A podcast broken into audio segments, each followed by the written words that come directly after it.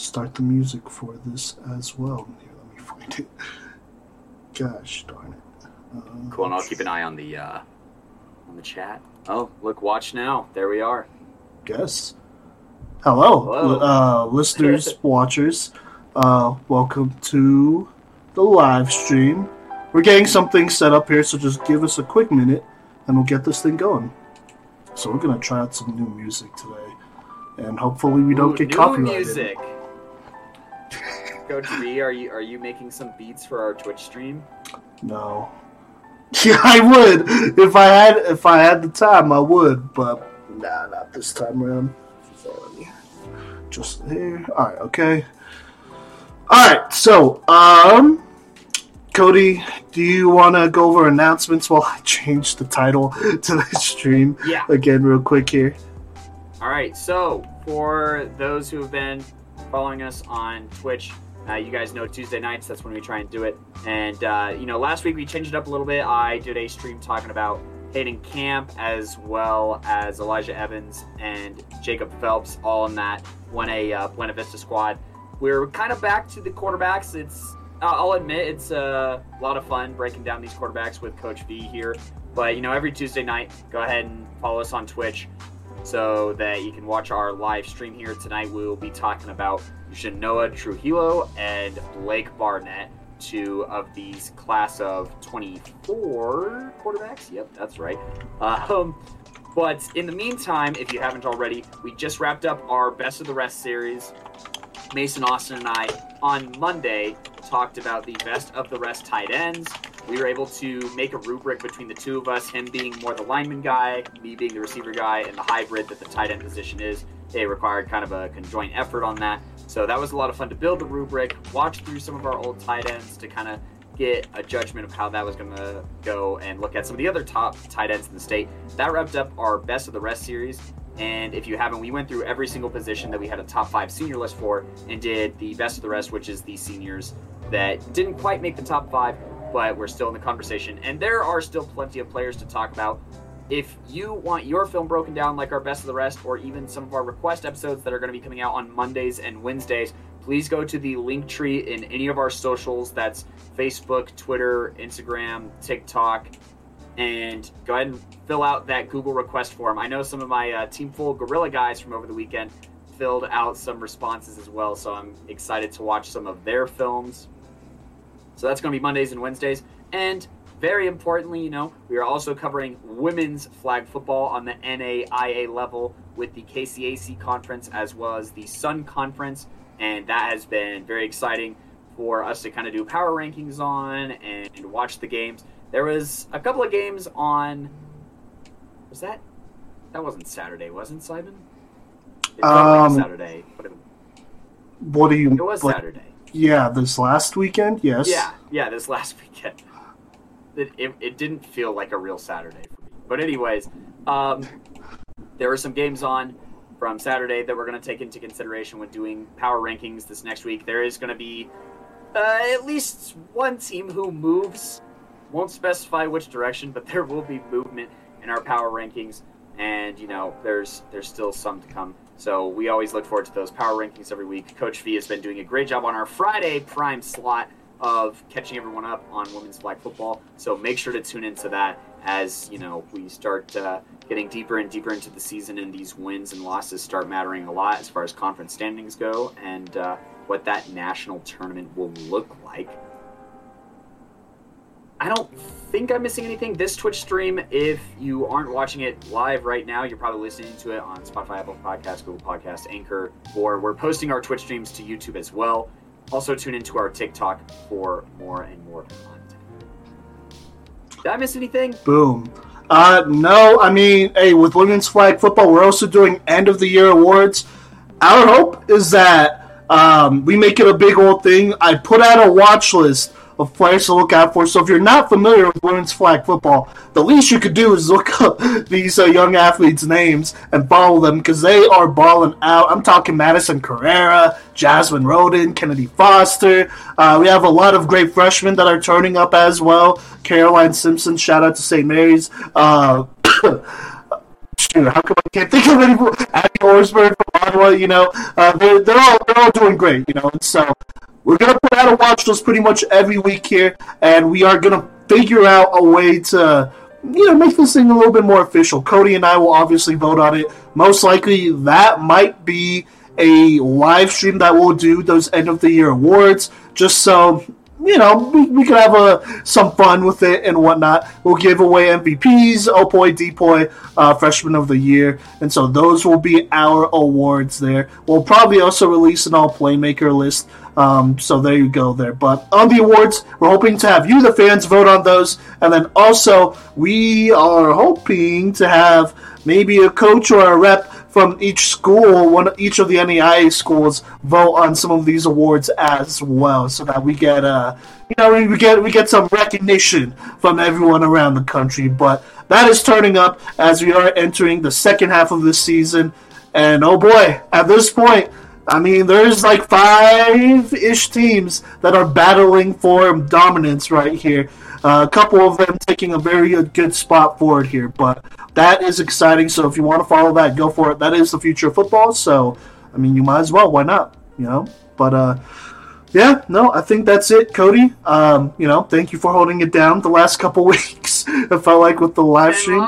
Coach B, it's good to have you back. Yeah, it's good to be back. You know, I got faded up, got the beard fixed up so I don't look all raggedy. I feel like on every live stream uh, we've done so far, I've looked raggedy. So it's a feel a little self conscious here. No, no, you look good. You look good. It's cleaned up. You know, I had to pull out my best Sean McVay. Uh, slash uh, well I forgot the Cardinals coach, but his name uh, you know get Kliff? make sure I'm good I'm good there. Yeah, Kingsbury. See, it's probably a problem when you don't know their names. But anyways, let's go ahead and hop into this live stream, man. We got two quarterbacks here. Um, I'm gonna throw this out there right now. These two quarterbacks maybe the first quarterbacks that we as a podcast, you know, we as PMC fam get to cover all four years of high school. Because both of these guys started their freshman year. And so we followed them throughout all their freshman year. We followed them throughout all their sophomore year. Unless things change, we should follow them throughout their uh, junior and senior seasons, and then maybe even college as well. And so there's a lot of good things to talk about here. Uh, with these two players, we're familiar with them. We've seen both of them throw uh, this off season in uh, seven on seven comp, so that's good as well. So we'll, we'll go off some of that. I don't think we have too much film. I know we have some from Genoa from our Ducks tryouts. Um, I, I don't know if I'm going to go dig through that and find it yet. And then Blake Barnett, we saw him, was it two weeks ago? against the ago, Ducks with uh, Warrior versus Ducks. Mm-hmm. And so we got to see uh, we got to see a lot of uh, him uh, just throwing the ball, which, as you'll uh, find out later, is actually kind of a big deal. But before we hop in, last year we did do an episode with two of these players, and not just the two of these players, but we also included a handful of other guys on this list as well. Uh, the episode is Playmakers Corner, episode 26. We're talking about underclass quarterbacks, and this was actually a pretty stacked episode. Not only did we talk about Genoa Trujillo and Blake Barnett, but we also included Isaac Cisneros, which Cody, you did a film breakdown of him two weeks ago uh, on a live stream, so go check that out. He did his thing with yep. Kennedy, um, put up massive numbers in his third year, right? Yeah. This last year. In his third year, you know. Uh, third year as a starter, too, by the way. And so he did his thing there. And then we also talked about Brayden Dorman, who just committed, or not just committed, but he committed to Arizona a couple a couple weeks ago. So congrats to him. You know, I know we've, um, I, I, think we've congratulated him in person as well, or at least y'all have. Uh, so there, there you go there. And so this was a pretty stacked episode. We had a lot of film breakdowns here, and it was a good deal. So go ahead and check it out. There's a lot of insight in this, and so we're kind of coming back to some of these players and we're looking back at our old film breakdowns, and then we are also, uh, I'm going to break down their film from this last season as well. Dorman is probably the only guy we won't break down this year. I'm just going to be honest with you. There is no reason really to break it down. Uh, he will make our top five. Se- talking about him in our top five senior. Yeah, yeah, he will make our top five senior class quarterback list, and he will probably be top three. And so we will do a breakdown of him then, because I'm sure that's something people want as well. Uh, but he, he is the real deal, though. So there you go. But let's kind of hop into this. I want to let's start with Genoa here. Uh, Genoa Trujillo, quarterback out of Greeley Central. Like I said, like we said, class of 2024, so he's a sophomore now, going to become a junior next year. Let's start with what we said. And so, Cody, I'm just I have a list of things that we talked about in that episode and some quotes here, and then I'll let you react to it. Sound good? Yeah, hit me with it. All right. So last year, uh, Genoa Trujillo listed at 5'11", 165 let's start with strengths here. So, um, well, actually, no. Let's let's start with areas of improvement because that's actually what we started with on the episode. And so, just in general, said needed to work on just getting stronger. Um, just needed to work on just getting stronger, improving his frame. Um, I said he kind of throws his whole body into some throws downfield. That is an actual quote I said. And then Cody, you said engaging your whole body is different from throwing your whole body. So so there we go. Kind of shot putting the ball down the field. I remember watching that, so I'm, I'm eager to see the difference. He's a lot bigger now uh, than 165, so I assume absolutely with the change in size. But yeah, that I I remember saying that actually in watching the film, being like, oh, bro. Yeah. But it, it, was fair. I think he would agree. You know, it's not like he did. Obviously, he worked on it, so you know he obviously felt like there's something to work on. So there you go. Um, and then I said he should scramble a little bit more, in my opinion. I felt like, um, you know, he, there were times he was definitely a little conservative with the decision making. I wanted him to uh, get back to his former glory. Well, I don't know about former glory, but like you know, get back to the way he played back when I first um, you know discovered him back in middle school, seeing him do his thing, go undefeated with that tough Heath squad. That in, in hindsight, you know, just throwing this out there, they beat Fort Morgan, which obviously, if you followed Colorado football, they won state this last year. They beat Windsor. Um, they beat, uh, I'm sure, other Greeley teams as well. And so it's not like he hasn't played some of these uh, tougher guys out here before uh, starting as a high schooler. And so I said, you know, I just want to see him improvise a little bit more. That's that's an actual quote. After that, we both said we'd like to see him hit the weight or not the weight room, but yeah, the weight room. We said we would like to see him hit the film room and just read defenses better. Um, we mentioned how he didn't seem as confident as we know he is. And so, you know, film, that always helps you become more confident.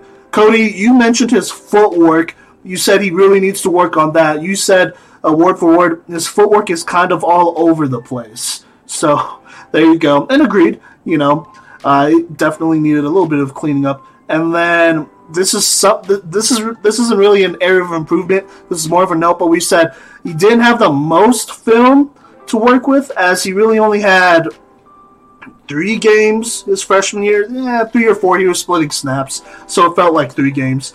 And just throwing this out there, those games were against the state champs in Loveland, Windsor, and then Monarch, who had a good quarterback at the time, and then Skyline, who, you know, we have both acknowledged were probably the biggest snub of the playoffs in that 2020 season. And so that was for his four games. Other than that, you know, Greeley Central they had some COVID issues and stuff like stuff like that. And uh, you know, we talked about how it would take a lot to change the culture of the program. And then Cody, I, I have to throw this out there because we definitely laughed after you said this, which may or may not have been received well. But Cody, you said this program is at rock bottom, and so go give it your all. And then right after that, you said, "Geez, I'm kind of going in on Greeley Central, even though I didn't mean to, but it's the truth." so, anyways, we're, we're, here. We're here to help people, and and sometimes the best way you can help people is brutal honesty. honesty.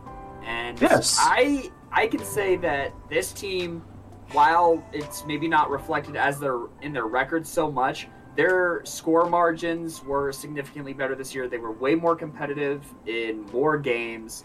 Absolutely. There was improvement from last season to this season. And, you know, while that can be said for the Greeley Central program, I think that it goes without saying that it was very obvious for Genoa as well. Yes. So there you go. You know, that's what we said about areas of improvements. Uh, strengths, Cody, you said, uh, this is your quote here, you said the ball gets down there regardless of how it looks. Um, so there you go. So the arm power potential there excites me, is what you said. Um, you also said you like how he could throw on the run. He does that really well, especially near uh, the boundaries and whatnot. Like he makes a lot of nice throws uh, close to the sideline and whatnot. Said he could squeeze it into a couple tight windows. We saw plenty of that. Uh, you love that he could throw those comeback routes consistently as a freshman. Looked like a go-to route there, which you absolutely love. And then this is more of a suggestion than anything, but you said Greeley Central should look into running a hurry up once they get into rhythm, he could definitely complete eight passes in a row and get them going. Well, that didn't happen, but we will talk more about that. We'll it will show on the film. And then I I honestly talked more about um, what I know about him. I said he's just a tougher kid. You know, the type of guy you want in a locker room, the type of guy you want at quarterback, the type of guy you want as a leader. He's that dude. You know, um, I did say this. This was my quote here, and I honestly still stand by it. Watched a lot of football this last uh, season. So just keep that in mind. But I definitely stand by this when I said he's one of the toughest mentally football players that I've ever seen in my entire life. As in, you know, he's the comeback kid. He's the type of kid that, you know, you want the ball in his hands if you have to score a touchdown and win because he'll find a way to get it done. You know, he's not easily rattled. And so, altogether, just a great leader. If anybody could do it and turn around this Greeley Central program, it'd be him, you know? all that being said, Cody, what do you have to say about uh, our breakdown of Genoa here before we hop into the film and uh, stats and all that? Well, I, I, think it was honest, and I think something that we took into consideration was also where this program was, and something that we'll continue to take into consideration with with most quarterbacks. You know, it's hard to turn around a program, and these two quarterbacks that we're talking about tonight are in very different places program wise. You have, you know, one of the most elite uh, 3A programs of all time, who then transitioned to the 4A level and found immediate success, which is exciting and in part to their quarterback, obviously. More on that later. Versus Greeley Central, that they're fairly removed from uh, the quote unquote glory days, I guess, of, of Greeley Central football. I mean, they got outscored 195 to 32 the his freshman year. Um, I don't know what else to say. Um, that's just kind of where it was at. And so, you know, looking at the ratio of which they were outscored, and then just looking that they were they weren't competitive his freshman year, to to say the least. But his sophomore year, there are competitive games. There's games where they're in it and they can win the game. And you know, it's just a couple of missed plays away from them increasing a bit dramatically here. And Simon, you mind if I kind of take this and transition into what the Greeley Central season kind of looked like before we jump into Genoa stats and whatnot? Yeah, go for it. Talk about it. So I was I was in Greeley during this 2020 season. Okay, um, you know, I, I was coaching at Greeley West, Greeley West, and Greeley Central. Not two very different tales that 2020 season. Lots of struggling, lots of COVID issues, and you know, just uh, like disgruntlement, I'd say, within the programs. But you know, this this season, you could tell that they gave Genoa a little bit more. They also had Chino there in the backfield. They had uh, top five. I think our number one rated senior guard actually in Leon Ramirez. So those easily little, the number one guard. Yeah, easily. Yeah. So those shots of talent uh, went a long way. And you look at their very first game. It's at home and it's to Niwot, and they lose twenty-one to fourteen. That's a very competitive game against a Niwot a Niwot team that had a history of having quarterbacks, you know, kind of at their disposal and, you know, being a competitive team in this northern area. Then, you know, they struggle against this Northridge team that was the cream of the crop when it came to Greeley. But then Mountain View, you know, 23 9, that's not that far of a game compared to how you were looking at them last year. Uh, Brighton, they're able to put up 16 points on them. I don't know if they would have put up any last year. They get a win this year, which improvement's improvement against uh, my old squad there at Greeley West. 32 to 13, snapped. Uh, I want to say it was like an eight-year streak or something like that of them losing to Greeley West, something to that nature. And you know, then Skyline here. This is one of Genoa's best games of the season against a very solid Skyline squad that did eventually make the playoffs. They only lost this game by 11 points, and I I love to crack open this can of worms. We'll see uh, Skyline highlights, but uh, I was talking to Simon before the show about watching, you know, a specific game from each quarterback, and I think this Skyline one would be a great one because he performed magnificently, threw for over 300 yards in a shootout style game against a very solid Skyline team. And, you know, this is the same Skyline team the previous year who smacked them up 41 to 12.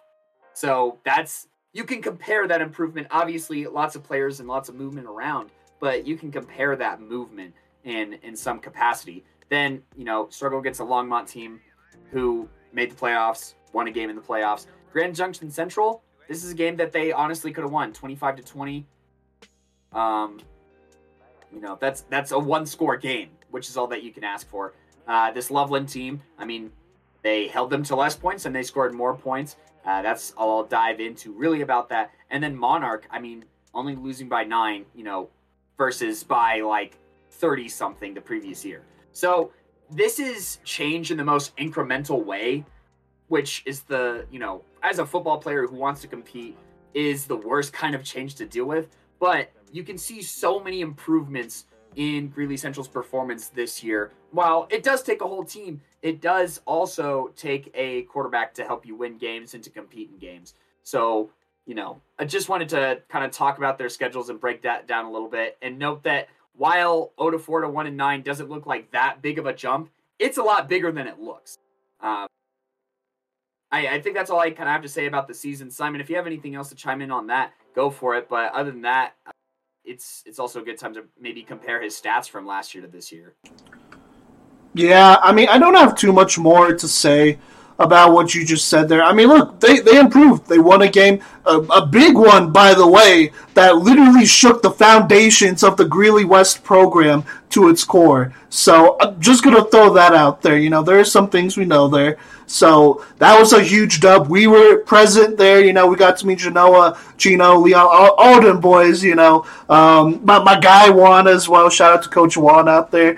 You know, and so that was a good time. And so that that's a huge dub. You know, like you said, basically haven't beat West in over a decade, and even then, like they beat West by two points about ten years ago, and so this is this was actually the biggest margin of victory in over ten years. And they played basically every year, like you know, since uh, because they're crosstown rivals, and so that's a big deal. You know, they didn't just beat them by a couple of points; they blew them out. You know, it was over by the fourth quarter, very much so, and so I gotta give them props for that. Uh, definitely had a couple games here that you should have won here. Uh, that first one against Niwot, I mean, that was super promising and whatnot. Uh, obviously, you have a couple versus Monarch, Grand Junction Central. You know, as you get older as a quarterback, because you got to keep in mind this is his second year as a starter, his first full year starting. Because uh, I don't know if you could really count that COVID year where he played three or four games. I mean, that's a pretty good job, you know, for a Greeley Central program that we know is rebuilding. Let's just keep it real. So, uh, yeah, not too much to say there. I mean, improvements, improvement. We talked about how it's going to take a lot to change the culture can't just be Janot out here doing everything. He did recommend him also surrounding himself with players that want to succeed, that are success minded. You know, we mentioned Anthony Tocchini and uh, his boys over there, and that's what he did. I think I feel like he really, you know, um, took that to heart. And you know, Leon Ramirez and Chino, those guys are great dudes. Honestly, great role models, and I couldn't think of anybody better, honestly, to to have on your side and you know to learn from uh, because they were both seniors and he was still an underclassman, and so that, those are big deals. And so I just want to shout out those guys uh, over there and you know what they did and accomplished as a program this season. Um, huge props to them. But go ahead, uh, go ahead and talk about his stats. Obviously, from last year compared to this year. I, I mean, look, it's going to be different because we're looking at like three or four games from last year compared to a whole season this year, right? Yeah. Well, it's reading between the numbers, right? You know, like like you said, th- there are three games played, 296 yards, which he eclipsed that in a single performance this year. Um, two touchdowns and three interceptions, right? Pretty straightforward. It's almost like a single game stats if he was throwing the ball a lot in this single game from last year, his freshman year. This year, first off, the positive TD to INT ratio, that's a big takeaway here. Two touchdowns and three interceptions, jumped up to eight touchdowns to seven interceptions. This was in a suffocatingly run heavy program. And I mean, they did have uh, a big bad back over there in Chino, but you know, this is a running football team, so that is something to also keep in mind. Increased his yards per game by nearly 20. You know, it's like a, a 16 yard jump, so that's pretty good. Increased his average yard per completion by two whole yards. that is money, honestly. And uh, you know, took a little dip in completion percentage, but given the sample size of the freshman year, I'm not putting as much stock into that. But the the big thing is the improvement of the TD to INT ratio and the yards per completion. Um, and he's doing it on the same amount of completions per game, mind you. So that just shows you that the workload per game is very similar um, as, as kind of what he was looking at his freshman year. So he's not doing it on a lot of attempts. And we we've had some run-ins with quarterbacks who just don't get a lot of attempts, and it sucks. But that's just the way the cookie crumbles sometimes. But he did make the most out of his completions this year and his attempts. I mean, he only had 191 attempts on the year. That's that's really not all that much, uh, especially when you consider that Chino by himself had 138 carries. So their their total running attempts was 285. So they ran it 100 more times than they passed it, which is something interesting to just kind of keep in mind. And this wasn't a team that was playing with a lead a whole lot throughout the season, so there's that. Uh, Simon, what are your raw reactions to to some of these fast stats flying at you?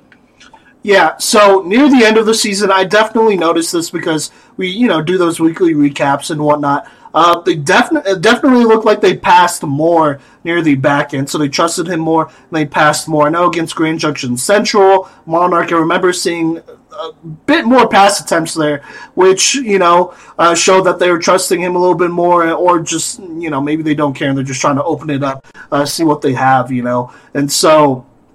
I mean, that happened, so I just want to acknowledge that. And then also with the interceptions, I mean, like you said, there are plenty of times they were not leading, you know, this season. And so, you know, there are moments where, you know, you can get a bit reckless with the ball. Um, like try to throw it up there and make something happen out of nothing. And so I'm sure there are some like Hail Mary type of picks or whatever that are like, yeah. Just trying to make a play. kind of. Yeah, yeah. Just Which, like trying to know, get something for- going. For quarterbacks who are competing for a state championship, that matters a lot more than a, a program that's plagued by uh, by margins. So Yes. So there you go. I mean, nothing else uh, really to add on. Do you have anything else, Cody, or should we hop into this? let's watch the film. I bet. Uh, so here we go. Sophomore year highlights. It says mid-season. I don't know what's up with that. We could always look at. Uh, well, we, we could always uh, you know look at some of these other games individually, like, like you said as well. But let's uh let's react to this, man. Let's react to this. So zero zero. Cody, are you ready? I'm gonna do the countdown. Three, two, one, play. Boom. No, I didn't click it. We thought we'd be here? All right. 185. I could confirm, to be honest with you. Yeah, he put on a lot of weight, which is Yeah. what we kind of asked him to do. Ooh, Oh, nice. Way to step up and good dot. Yeah. That was a on the money That was too. sweet. This Dude, receiver this better one's take it to the house, or Cody Stoffer's gonna have a heart attack. Ah, nice. I don't know why. You, assuming the worst already. nice snap. All right, a little bit of a hey, okay. get out there. Is this against West? I see the gold helmets. Well, this I could be think so. anybody, honestly. It could be Monarch too. Maybe. Yeah. Sure. Oh my gosh, the entire What happened? happened. Okay. Here, here. Let's let's go back a little bit here. I don't know what. I'm at 43 seconds. I think this is Brighton. You're at four. Well, this I Brighton? paused at 45. I think it's Brighton. Red with the silver helmets. It's I paused Grand Junction. 45. Go ahead. or or Grand Junction Central. Yeah. That's true. But I, I have it paused at 45, and there is four players in Genoa's face. There are only two people blocking, and I think one of them is Leon. Well, yeah. This I'm pretty sure this is Leon right here. So, because he's in the he has four people in his face. This is not a screenplay. How none many? of these Yeah, routes one, are two, even three, developed four, yet. five, They're blitzing six, and they picked up two. Jesus. well, okay, that was disrespectful. I'm sorry. No, but that's what's happening on the film. They're blitzing six, and they picked up two. Yeah, that's just how it is. What and is look at the routes. The routes are not developed, dude. Not to mention, no. there's like no separation happening here. I mean, you have this cornerback, uh, the the slot corner, um, who looks like he's gonna fall, you know. But other than that, this is a bad look. Genoa still somehow. Oh my gosh, I need to see how he throws this ball. Yeah, me too. We, we okay. He sets and throws. Yeah, he This is classic. A little bit too wide of a base, but that's okay. he did not have time to really. It- That's it's almost off his back foot, but his arm power here is very well displayed, and great play here. A little bit of push receiver. off from the receiver, but screw it. Got to make a play. I said great play here, by the way. no, this is pretty Okay, so good. this is exactly what we're talking about with what's happening. Um, oh my god. I, arm, I told you that arm power had potential, and look, look at it right here. This is an absolute dime with pressure all up in his grill. yes, this is a almost effortless type of throw too, on the money as well. So Yeah. good stuff. All right, I'm at 48 Let me get back there. seconds. Whenever you're ready. Three, two, one, go. Okay. Um, good catch though. Good catch. Way to get separation as well.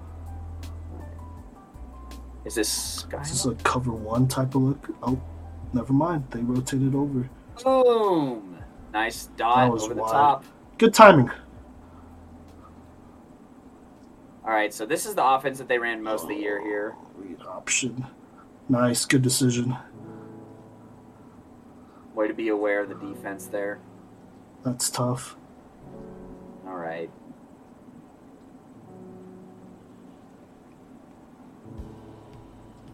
Ooh. All right, hits this little out route. Ain't no problem with that. Oh wow, Is this Chino right here? It might be Chino. Yeah, I was about to say. I think he came from the running back spot. I love these shotgun looks though. Yeah. So they, sh- like I said, they showed the potential to run this. I love Nice this little uh, QB power too. I mean, I like that they're running him because I mean, it's not like he's not athletic at all. So you know, get some, get your yards, right? Good job going through the As a little inside, yeah, push it outside. but that's all right. All right, let's see how this throw on the run goes. That's a nice throw. That's a sweet throw. Yep. All right, rolling out right. That was a rollout to the left too. hmm Directing He's traffic. waiting for that. Nice. Oh my God. Here, let's go back. Let's go back just a little bit. Here. Yeah, I, I I'm afraid that maybe uh, the receiver didn't catch this. Do not think I'm at 220 here? I'm just trying to see if he caught it or not because it looked like it was on the money. It But- was on the money at 222. I okay. Well, I can't tell to be honest with you. Or it at least hits this receiver in the chest. Uh, this is not bad coverage, and this is a very arm power throw here. Way to Um, keep your eyes downfield. He's on the run. Nobody like look at all these other pass catchers that are just blanketed. Like I mean, maybe you could hit this guy right here if you're on time, but you might need a set and throw and really uh, rip that. To be honest, uh, I mean, he has. Yeah. Well, okay, I don't know. He angled up all of a sudden. Not bad. I'm at 223, by the way, okay, hold up. Cody. Okay, bet. Three, two, one, go. This is against Greeley West. So the other one Little wrong. flea flicker. Oh yeah, I remember this. Banger. This was a big play too in the game. He got hype.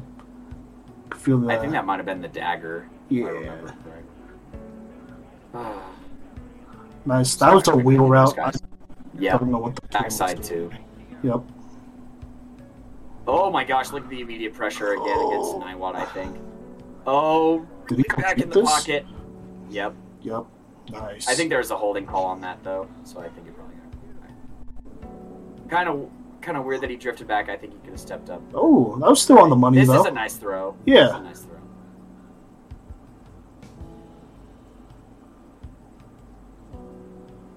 oh, I think I see where he's going. Yep. There you go. Nice.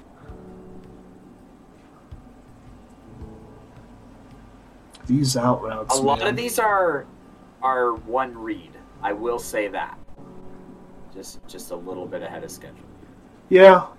But when you have the It- pressure, I mean, you got to hit the open Yeah. because you can't take well, the sack. no, no, I'm I'm not I'm not saying it's necessarily a bad thing. I'm just saying for decision making in the future that Yeah. reads, reads Oh, Loveland. if you don't have time. Not bad. Okay. One v one. Okay. Roll out right. What a surprise. Oh, okay. That's a pretty nice throw. Yeah. I If- like that throw. if he lot. waited on it- Watch that. Yeah, yeah, yeah, yeah. I was about to say if he waited a little bit on this because he had a little bit of time. Uh, this little there's a hold up. Where is it? Are you talking about this crossing route over the middle? Wait. Uh, give give me a marker Right to be where at. the D6 is. Uh, 359. No, I'm looking at. So you have your guy on the right side. Oh, here, let me move it over on the screen here just a little bit. Okay, so you have your f- receiver on the far right side. It's the second guy up here that's kind of by the logo.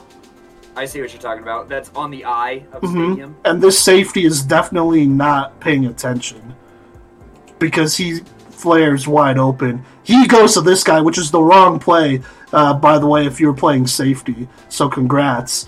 Uh, you didn't. You got lucky. You got lucky because he definitely could have ripped this to him right here because it's one to one, and this is just an arm power Well, throw. yeah, because he's he's not even throwing it by 359, and the safety is already coming up, and he's like, it looks like he's pointing at this seam route. Um, Yeah, maybe okay, maybe uh, pump this right, pull that safety because that's probably why he's coming down because he's throwing it right here at 359. But or- pump or move the this and then your eyes here, and then hit him over the top. yeah, because that could This have been a touchdown. least- This is probably the least open route that he throws. Honestly. Yeah, yeah, Um, but, but watch the throw. He makes it. no, it's a good It's a- throw. this is a tough throw. Look how close this guy is to the boundary. He has to float it over this Oh, linebacker, but he can't push it too far upfield because the safety did come down. So, you know, I not a fan of the decision per se, but a big fan of the throw itself. Yeah, Um, very accurate throw, very well timed throw. Um, yeah, cool. Right, I'm at 401. We're almost at the end here. yeah, that's I, and I also have this guy. All right, ready? Yep. Three, two, one, go. I mean, that accuracy on the boundaries. Nice I know that he job. un. Oh, nice. Just being Put tough in in the the only pocket. place where the where the receiver could hmm where he wouldn't kill his receiver. So Yeah. as a former receiver, I salute that. Oh, Loveland. Red Yep. zone against Loveland too. I don't think Ian Loomis is in on this. Ugh, I, there wasn't anywhere to go there. Yeah, that was tough. Um, Okay, we jump over to the Skyline film? yeah. Here, let me uh, pull that up here real quick. Okay, so link. Uh, he's definitely look. I mean, he's not. He's not a small quarterback by any means. When we met him, he was pretty built. You know, he's he's, he's at that 5'11", 185. Definitely could believe that. Probably a little bit more of a Baker Mayfield as Sam Howell build. Wouldn't you agree, though, Cody? Maybe That Russell is Wilson. a great comparison for for the build he's at. yeah, because he's just he's pretty stout. Um, yeah, and that's good. It's, it's not necessarily a bad thing. Yeah. No. All right, I'm at zero zero at the Skyline film here. Here, let me pump it up to full screen here. We'll see some of the same plays, audience, but uh, this was his best game of the season. Actually, before before we hit play on this, let me explain why we're watching this game. Uh, first off, it was his second highest rated game as far as QBR goes. But the important thing here is that he goes 19 to 34 for 55% completion, or we'll call it 56% completion, which was his highest completion percentage all season. He threw three touchdowns this game, which was his highest touchdowns in one game, and he threw for 318 yards in this game, which was also his highest yards in this game. And I mean, look, like I like I mentioned earlier, this is a program that did make the playoffs, um, and yeah, they they were a very competitive squad this past year, the Skyline squad that is. And to see this performance, no interceptions, mind you, as well. So best in terms of that. and just you know a game where they, were competitive, and you know even at one point, I mean at one point the score was 17 to 15, right? So they they hung in tight, kind of fizzled out a little bit in the fourth quarter, but you know I, I think that there's a lot to be happy with from this game, and this is a game that Caden Box also played too, who is Yes. you know one of the you know I'd say one of the players that we're keeping an eye on this upcoming season, and he has a powerful arm. So this was this was a bit of a duel. Granted, you know, Skyline also had a is it Drews? Is that how you say that Skyline running back's name? When Um, Drews, Yeah, Win Drews. Mhm. And uh, what a football name, by the way. And, and he had an incredible game too. So, you know, th- these are things to consider. But this is a great game against a great team. Is is why I really plucked this one. Yeah, no, absolutely. All right, well, let's hop into it. Uh, three, two, one, go.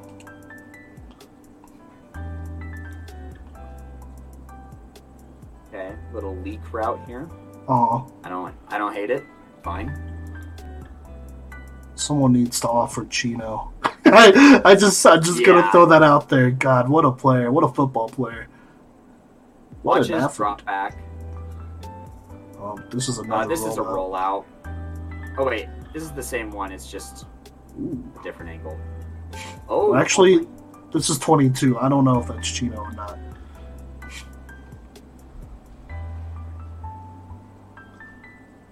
Okay, flea flicker here. Beats him over the top. Great play is I like when they do stuff like this because it's that like Kansas City Chiefs kind of, you know, d- like reverse flea flicker, and I think that stuff is super sick. So, San Yes. Francisco 49er type beat.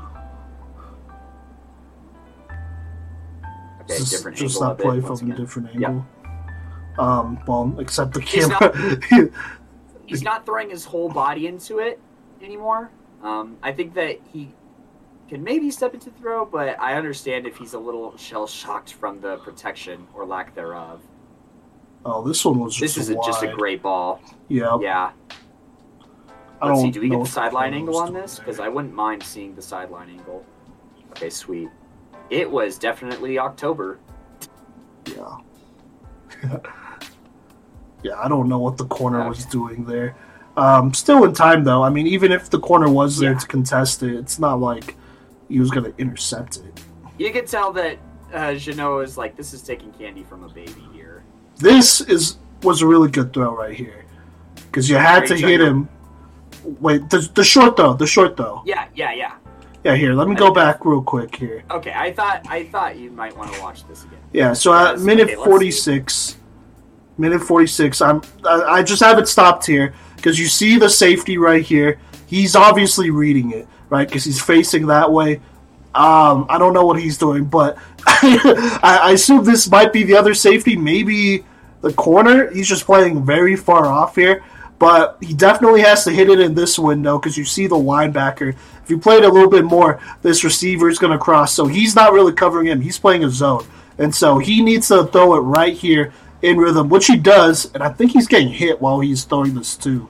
Let me look at this real Uh, quick. the running back was put into his lap, kind of hit. He steps Ye- into it though. Yeah, he definitely takes a licking here, but still delivers it. I mean, that's just straight arm power in tight windows.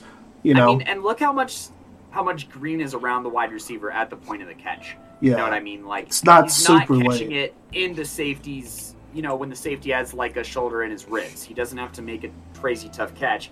He just has to secure the ball and then protect himself. He has time to protect himself. This is a quarterback's job to protect your wide receivers, uh, especially on these throws over the middle. Um, shout out to Colin Bergeny for potentially giving me liver and kidney problems in the future. But, anyways, this is exactly what you want. This is phenomenal timing. Is is how I'll count this pretty hardcore. And then you know he gives his receiver enough time to secure the ball on on this catch here. Mm hmm All right, I'm at 150 whenever you're ready. 150. Hold up. Okay. Three, two, one.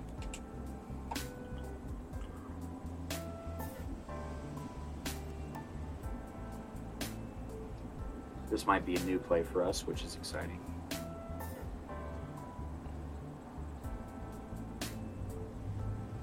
Oh, okay. Oh, this is just nope, a oh, different, just different angle. angle. I mean, it looks Classic. better too from this angle. It looks like a real tight yeah. window. So. Okay. Nice. That's good timing. Mm-hmm. Way to way to put it in there too. Yep. This is a heavy blitz too. It looks like. Uh, they they only bring five. Great pickup. I, I have a comment to make about their offense later, but we'll get into that when talking about film break or uh, his uh, actual ratings and stuff on a rubric here. A nice rollout. This was that one pass where we think that somebody could have been more open here. Yeah, if he a pumped good it, pass nonetheless. hmm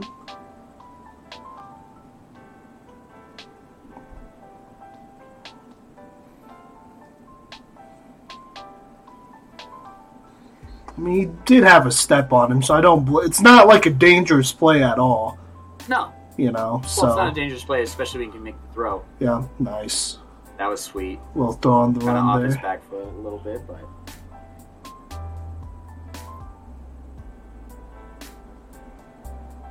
See a couple more quick hitters here in this game, which uh, dude, if you just run a hurry up offense with these same completions, oh, it'd I'm be unstoppable. Yeah. I'm telling you, man. You don't need a million yards every play. Five to I mean, ten, you don't. you know. Get the first. When you're in the red zone, you'll find a way to get it done. Or you You know, should. if you get four, if you get four yards every play, nice pitch. Way to hold on to it and take the hit. He got blocked. yeah, we'll watch that. or is this is this the play right Will we here? watch that again, or are they gonna redo it? I'm not sure. Nah, we he's gonna take plenty of hits. We could keep it going here. Oh yeah, here we go. Dude, he gets crunched. Oh my gosh! Jeez, that you could have pulled up. You could have pulled up, but that's fine. Whatever. It's a first down, fool. It is what it is. It's the first down. Well, I mean, like, screw it. I'm not. You know, I'm laughing because you're right. I'm Yeah. you're right. you like it though. God, what a player here, Chino. Breaking tackles. Good throw too, though.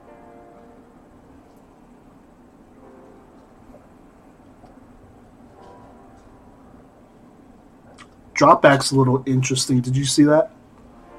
Here, wait. Can we rewatch that? Mhm. Was looking at my rubric. Okay. Oh, I think his. Okay. His dropback is pretty inconsistent through all of his film.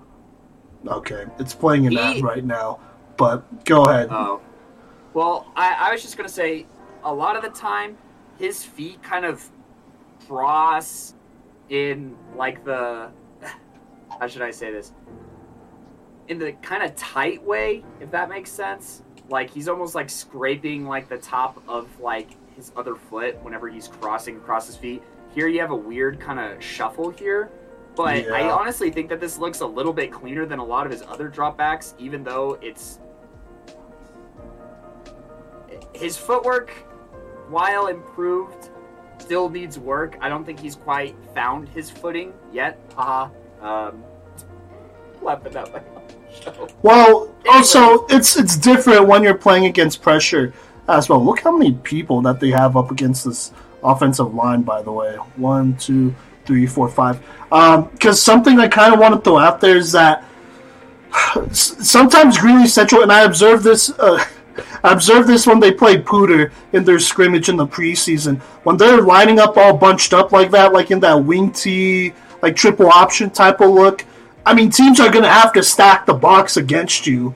So if they're playing the run, then you're going to have more than five guys going up against your five linemen. You know what I'm saying, Cody?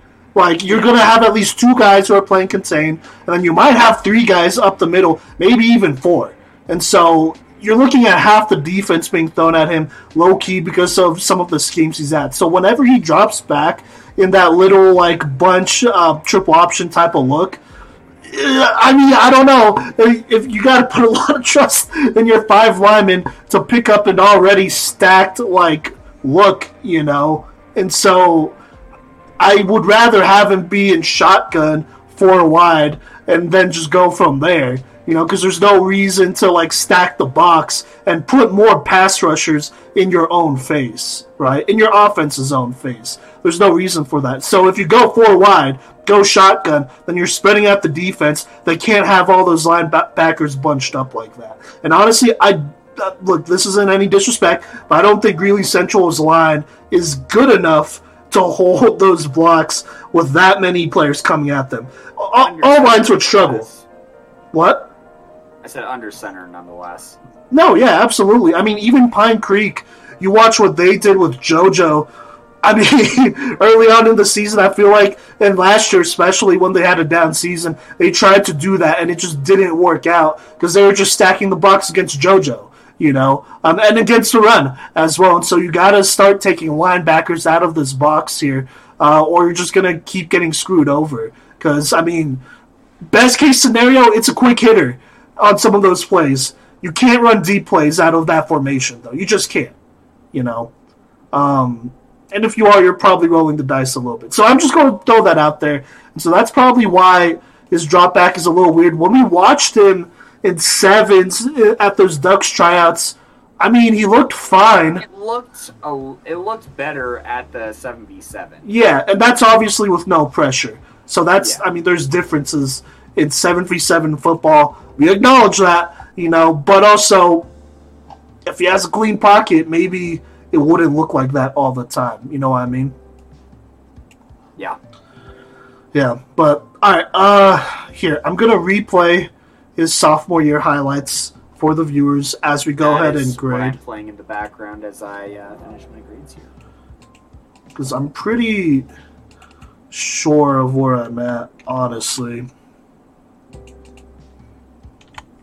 Yeah.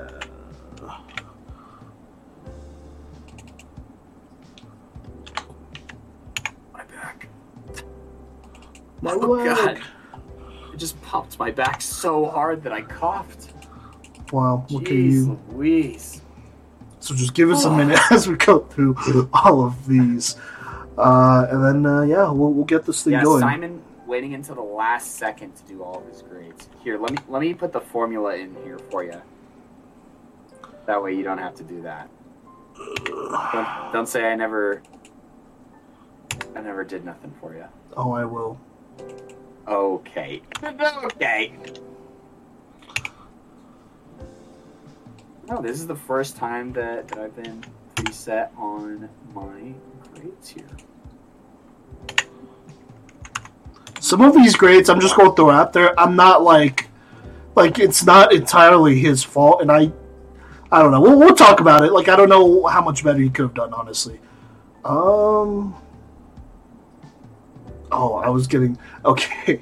All right, uh, let's talk about it. Let's talk oh about God, it here. That is a typo. Okay, so here, All right, actually, let's take a look here. Let's start with arm we're, power. We're, we're pretty close on a lot of these. Yeah. Uh, let, us talk this through. Here, do you want to talk through our process real quick here uh, when it comes oh, to grading? Right the the rubrics here. Yes. Um, so I mean, you can hear us talk about it a little bit while we're breaking down the film. Obviously, with you know that was good arm power, good accuracy, good timing. Anything, any little things that we make comments on, that's good to keep mental stock of for how we're going to grade it later. Our ten categories. Well, we have ten categories. I should clarify. Scored one through ten. The one through three meaning that it needs improvement and it should be a priority. This is uh, this could get you benched pretty easily um, or you know, this this skill could hold you back entirely. Uh, four to six is average. Uh, the skills, you know, below average on a bad day, above average on a good day, and you know, it it'll work and it'll keep you afloat on high school level. Um, but maybe should be an area of focus for that next level, that college level of football. Seven to eight, this is above average to good. This is two to three star talent. Um, you know, they can have a wow play in here every once in a while, or you know, it's something that is pretty consistent. Eight to nine is good to great. Uh, this is comparable to three to four star talent. This is our wow plays. This is oh look at the timing on that throw. Oh look at the arm power. Look at this. The, Like we take time to stop and point out, hey, this is a dang good thing that they just did. Nine to ten, very good to elite. This is very hard to get, but this is comparable to a four or five star talent and you know, even when it's bad, it's good. Um, and this is this what makes you a top recruit. So we go through ten categories. I'm just gonna fire them off: arm power, arm accuracy, timing on throws, overall mechanics, fluidity, decision-making skills, scramble ability, throw on the run ability, pocket awareness, pocket movement, frame. All com- all combine those, and out of hundred, that's your grade. Simon, I've been yammering on for a second, um, but our arm power scores are nearly identical. Yeah, do you want to just talk arm power, accuracy, and timing all at once? You know, that makes a lot of sense. I bet that's why they are where they are on the rubric built by Yep. uh, Coach V, right?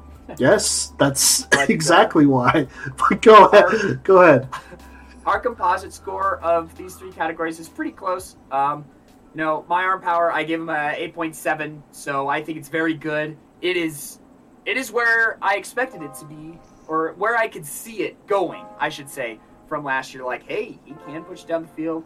Uh, does he have to try so hard? It's a lot more effortless. I think that came with just more strength and size. He did exactly what we asked of him to do in the offseason, and you saw the immediate improvement. So, uh, just take that as a note for anybody who's asking for their film broken down that we're just trying to help you out. Uh, anyways, um, arm accuracy, Simon and I, exact same score, 8.1.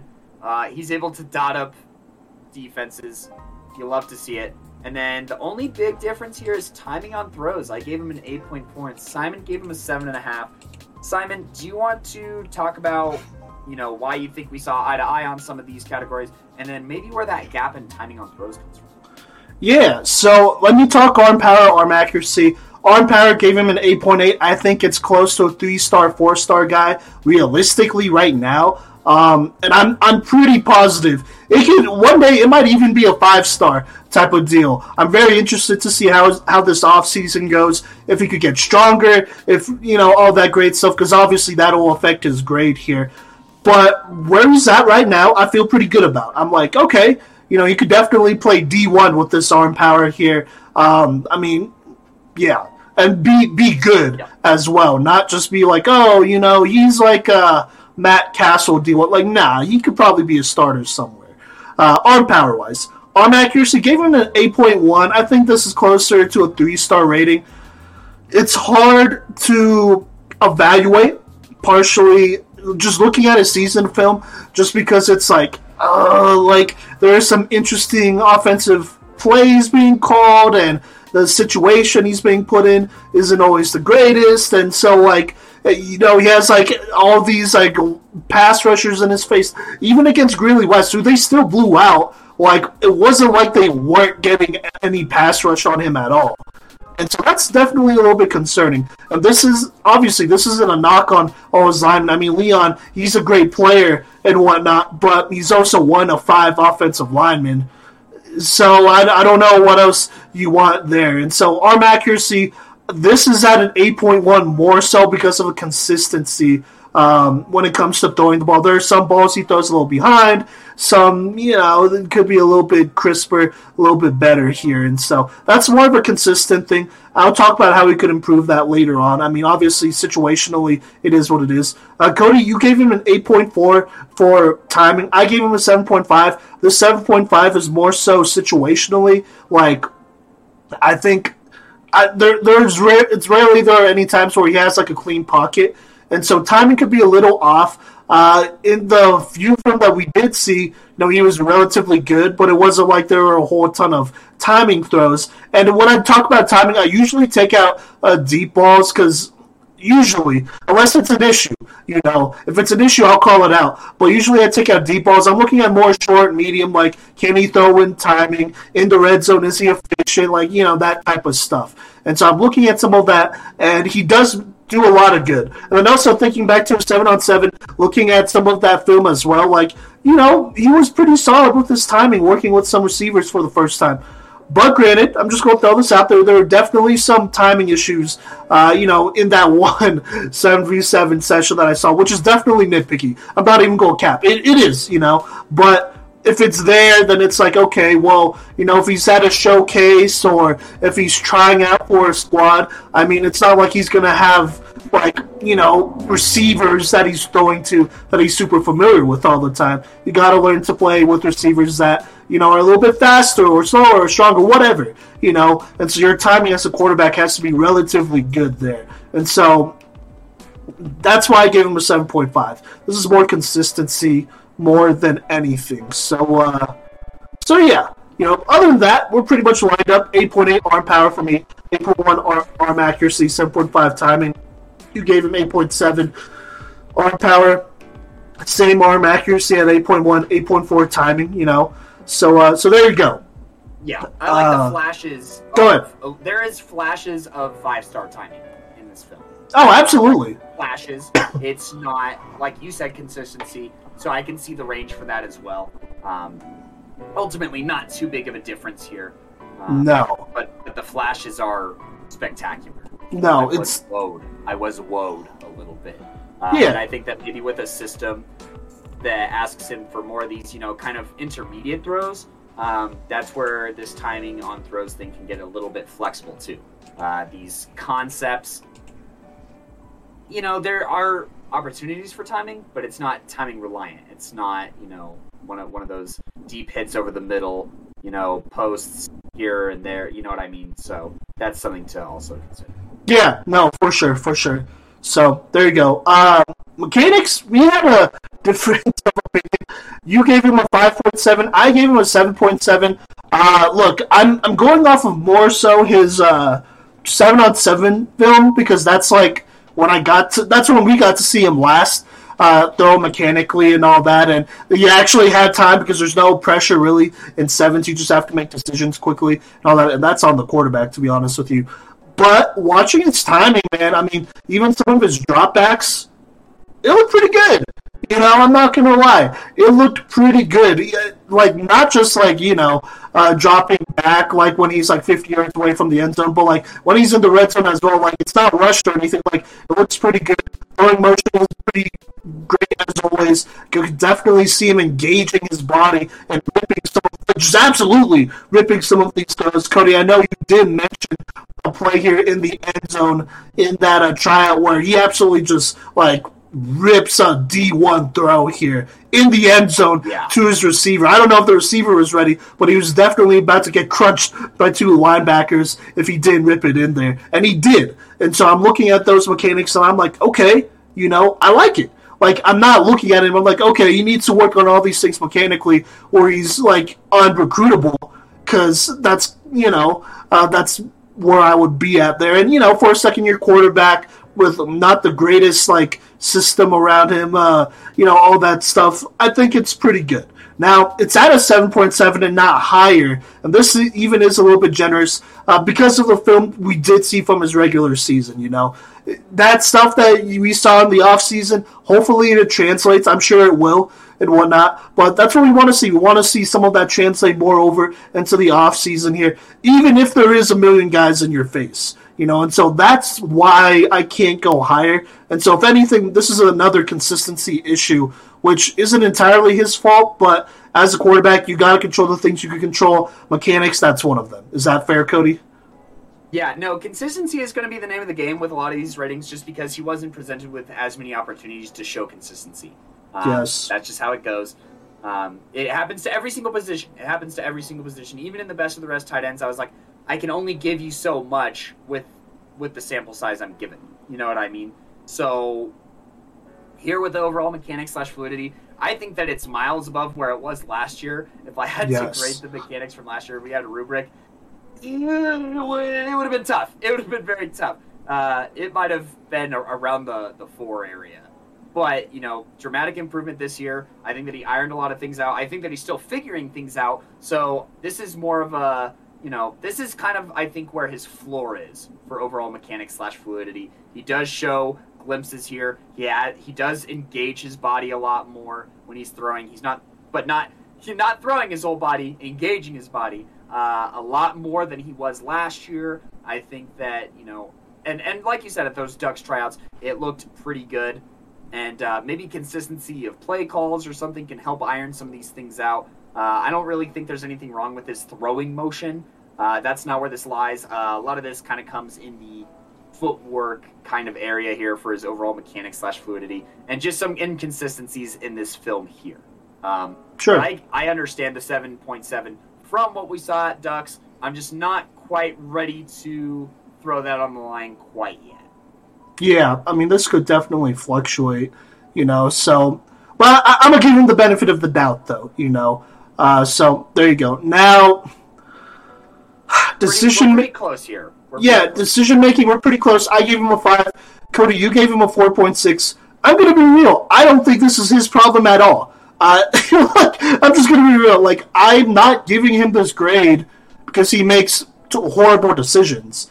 You know, I'm giving him this grade because he doesn't make enough decisions. I feel like, uh, you know, his the coaching staff definitely kind of trusted him down the line to throw the ball more, and that's great. You know, but I, I just didn't see enough like you know like complicated enough offensive concepts where I was like, oh yeah, you know, like you know he's making a great decision here and there. Now his heads up decision making is pretty good. I mean, I, honestly, most of the time, if he could just get the ball out and get positive yards. That's really all I could ask for because half the time, really a good majority of the time, if he's dropping back, and especially from that little triple option formation or whatever they have going on there, like he's not going to have time to go through reads. He's just not. You know, you don't have the personnel to do that, first off, and especially when you're in that formation, like I've been saying, you know, it's you have mismatches all over that aren't only talent mismatches, but number mismatches as well. So that's an issue. You know, so when it comes to decision making, half the time it's like, okay, I need to get rid of this ball before I get knocked knocked out or you know whatever. And he didn't have many fumbles or turnovers and stuff like that, which is pretty good, you know. But like also, I mean, it seemed more like maybe the coaching staff expected him to just be like, "Yo, hey, if you survive, that's pretty good decision making." Objective So- survive. Yes, that's it. On it, to be honest with you.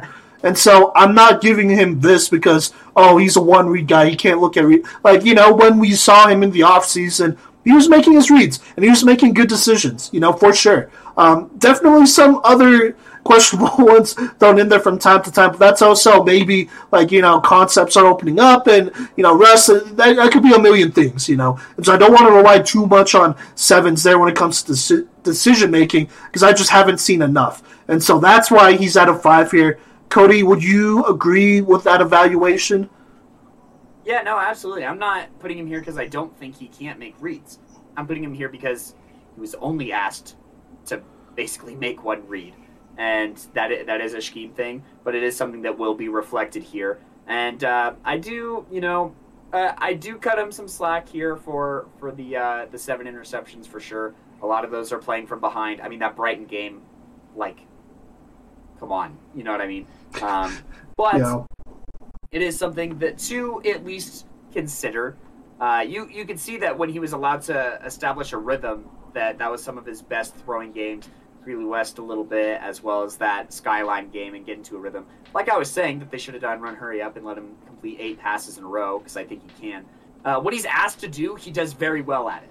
Yes. Um, so uh, this is a little bit on the harsher side, for sure, on my part. But you know, the the fours kind of ranges like they can do what they're asked to do, and unfortunately, that is all that Genoa is being asked to do. Uh, I say unfortunately because I, I think he he's a guy who can go through three reads. Um, so. I mean, yeah.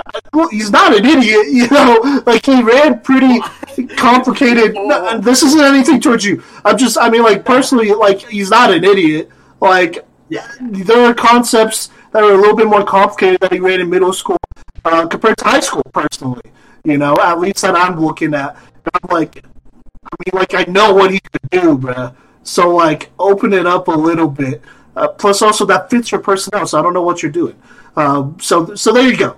You know, um, I sadly I don't know if this could go up if they keep asking him to run this little wing T triple option run heavy type of thing they have going on, and so I'm just gonna throw that out there, and that's nothing he could really control. You know, so there you go. Uh, scramble ability. I mean, we both we both watched him run his forty yard dash. Um, sadly, he's not Lamar Jackson. He's not Kyler Murray. He, like I said, asking him to be. yeah, I uh, you know, I I I'm gonna throw this out there a couple of times. I'm pretty confident with this comparison, but I see a lot of Baker Mayfield and Sam Howell in his game as he's growing and developing. That's kind of the quarterback he is, high key, and so he's not going to burn every, anyone, but he's mobile enough. He's going to be able to manip- nip, uh, I can't talk, manipulate the pocket, uh, and then you know get short yardage. Football. Say that again. He can play a modern game of football. Yes. You know, because yes. I mean, rigid quarterbacks are. I mean, they still exist but every day they start to become more of a thing of the past.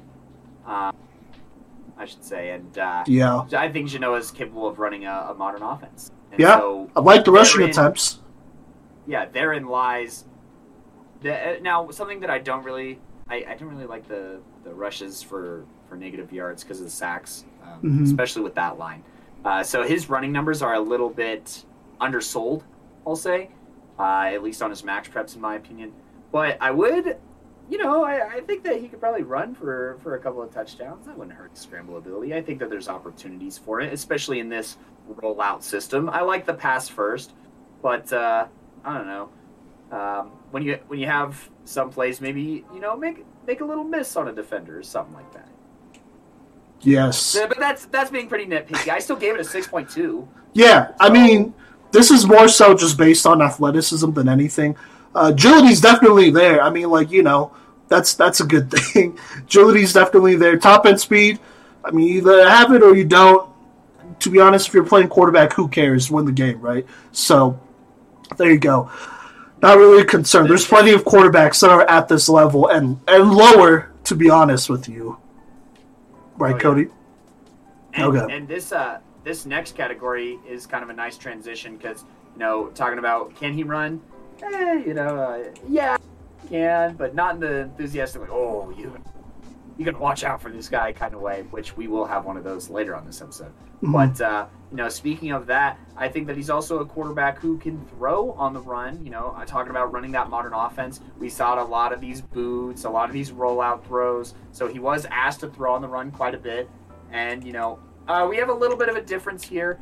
I'd put my grade at a 7.3 here and uh, you're just you're just a point above me. Um, you know, I think it's good. I I think the only thing that's missing is some of the more complicated passing uh, concepts. Like, wh- why did they take away, you know, some of these like come back on the outside routes on the far side of the field? I think that's a great display of a throw on the run, and it just wasn't there. Or you know, there, there weren't. There was a couple of plays where I was like, whoa but there wasn't, you know, a ton of throw on the run plays that just blew my mind.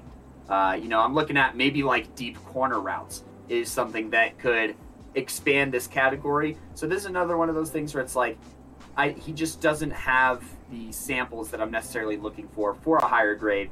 This doesn't mean that he can't throw on the run. 7.3 is still a good grade. Uh, a lot of people in who, who request things don't realize that seven is good um, you can play on the next level with seven. Uh, but Simon, you have him rated closer to that three star kind of level. Well, yeah, I think when it comes to just raw on the run ability, he's easily a three star guy. I mean, like he's just easily a three star guy, you know, and it's because he has to do it a lot. If anything, this is the thing that he kind of does a lot. Now, it's not like some of these complicated routes that you talked about, Cody, which is weird that you know they did have some of those, like they just went away with some of those things, and that's not his. Like that's honestly not his issue. You know, like you can't do anything about that if you're a player. That's on the coaches. To be honest, that's on play calling. To be honest, I don't, I don't want to say all the coaches, but that's on play calling. You know, um, though on the run ability, I think it's up there. I think when he scrambles out, you know, and he doesn't like you know you could you could easily beat the first pass rusher, but if they're bringing second and third and fourth and fifth, then maybe it gets a little bit much. But if he scrambles out of the pocket, don't get it twisted. He's dangerous.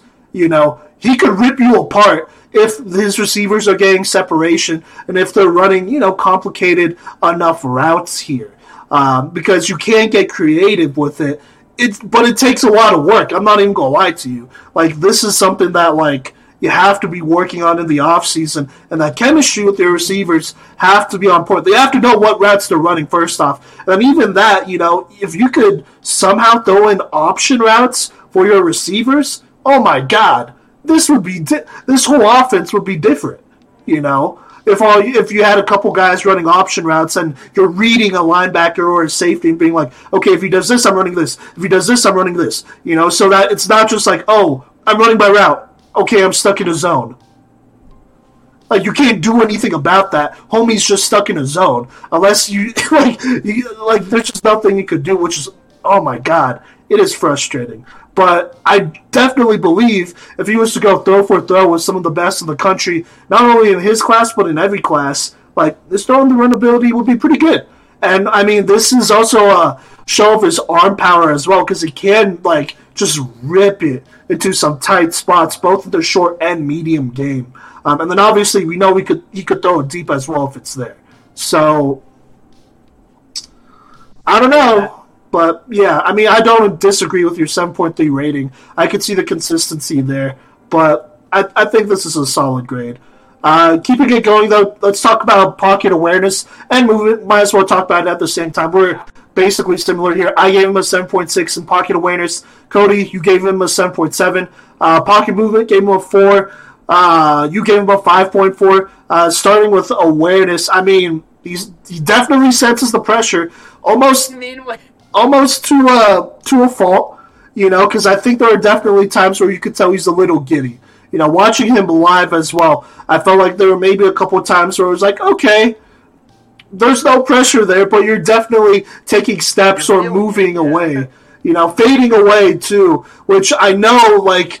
I, I kind of feel like he didn't have that habit of fading away on some of these throws away from pressure, but shoot, when you're getting hit the way he did, God, I'm thinking of that triple option play where he gets absolutely like blasted Hammered, by that defensive end. Like I said, who could have pulled up, but whatever, first down, you know. Uh, and so those habits form, and that's a tough thing. High key, in hindsight, in a couple years, you know, if the line doesn't improve, improve, this awareness, um, I think this this may or may not be the highest it could be, just because it's like if you're just assuming the pocket's going to collapse all the time. Leslie Richardson type beat. Yeah, we're looking at an LR3 type of career, which we talked about on the first film breakdown. Like, okay, well, this is a little bit of a bad habit, but there are definitely things he's doing because he's used to getting hit on every single play, you know, regardless of whether it's good protection or not, just because of that's where his team is at right now. And so I, am sure that's where you're at with pocket awareness there. Uh, pocket movement, I'm just going to say I gave him a lower grade just because. Uh, I'm actually okay here. I could give him here. Let me. I, am being a little bit too harsh Oh, here. I'm pressuring Simon. I'm going up half a point, little so it's not a lot. So instead of a four, I'm giving him a four point five. Um, this is more We're so situation. Yeah, yeah, no, easily. I mean, it's basically just reversed almost. But I mean, look, I feel like this is more of an opportunities thing. You really don't get to see him work up in the pocket a lot. There are definitely a couple of times and he does a good enough job. But even if his line was to, you know, get better and whatnot, I think maybe his internal clock still might be a little sped up. Which, you know, he's maybe not sensing it as well, even if it's a clean pocket, and like he might be going into pressure. And so, like, there, there are definitely flashes here that are concerning to me as a coach and as a scout, where I'm like, oh, that might be a habit that they're going to have to break in college, you know. So there you go. Not not too much you can do about it now. I know he can move up in the pocket and throw better than some even, you know, but there's just not a lot of opportunities. That's why he's right here. Uh, Cody, do you have any dispute with that before we talk about his payment size and then final grade here? No, I mean you have to sense the pressure when it's there, and he does. Um, especially when six splits and only two get picked up. Pretty hard to, to miss that, but he does a good job of adapting to the situation he's in. Pocket movement. There's definitely times I think he can step up in the pocket, and like Yeah. you said, he drifts from time to time. But uh, this is definitely uh, a bit more on the generous projectionish side, you know, uh, which we, we take turns kind of alternating, uh, seeing where that's going to go. Uh, it just happened to land here. Our frame size, it's it's the same for our scale of quarterbacks. Um, I have it rated at a 7.8. You have it rated at an 8. It's basically the same, you know, like three star, you know, high two star, three star level, 5'11, 185 pounds. You know, any quarterback that's under like 6'2, a lot of people have problems with. Um, but this is not what I think is is holding him back um, from from recruiting. I mean, he's he's fine. Uh, I'm a big Baker guy too, so any anytime you hear uh, Coach V throwing out that Baker comparison, I'm like, yeah, I you know that that's a good thing from Coach Coates. There you go. Uh, final grade: seventy-one point five for me. Cody sixty-nine point nine. Nice uh, for you. So pretty pretty close. Uh, here, let's let's keep it hundred real quick this grade could definitely be higher. Um, yeah, it could definitely be higher. That's really all I gotta say. Uh, a number of categories where it's like, yeah, we just didn't see this, we didn't see this, we didn't see this is definitely an alarming looking back because he's a good quarterback. I think legitimately this guy is a three star quarterback. Cody, would you agree? I mean, excuse me, I'm just looking at the mobility, the athleticism. He's put on uh, muscle significantly here. You know, he's gotten stronger. He could rip it into some tough spots. He could throw deep. His improv skills are high key overlooked. You know, I mean, he's a three. He's a solid three star guy right now to me, even if his rating doesn't show. And so, sadly, part of the reason why his rating is like that is because we're going off the film we have. You know, um, I mean, if obviously if we're working this kid out every day for the last couple months, then we'll see some things that'll help him out here and whatnot. But at the end of the day, you still have to make these plays on the football field during football season in the fall. And it's not that he can't make these. It's more so you got to be put in a position to make these, you know. And as a quarterback, you know, as a football player, just in general, you know, it's really not your spot as a player to like question coaches and whatnot and be like, hey, you should do this and that. Because that, you know, that comes off as attitude issues and stuff like that, you know. And plus, anyways, why would they listen to you? Because then they're like, oh, you know, why is this little teenager telling me what to do? I'm 50. I know what I'm doing. You know, and that's fine, you know. But as a player, there's nothing you can control there. And sometimes you just have to accept that. And so sadly, he's at the 71.5 when he probably, at least for me, he could definitely be an 80 if he was playing for a team like Rocky Mountain High School, who has an Ethan Thompson, one of the best left tackles in the state, an absolute beast and whatnot, who could protect his blind side. You know what I'm saying?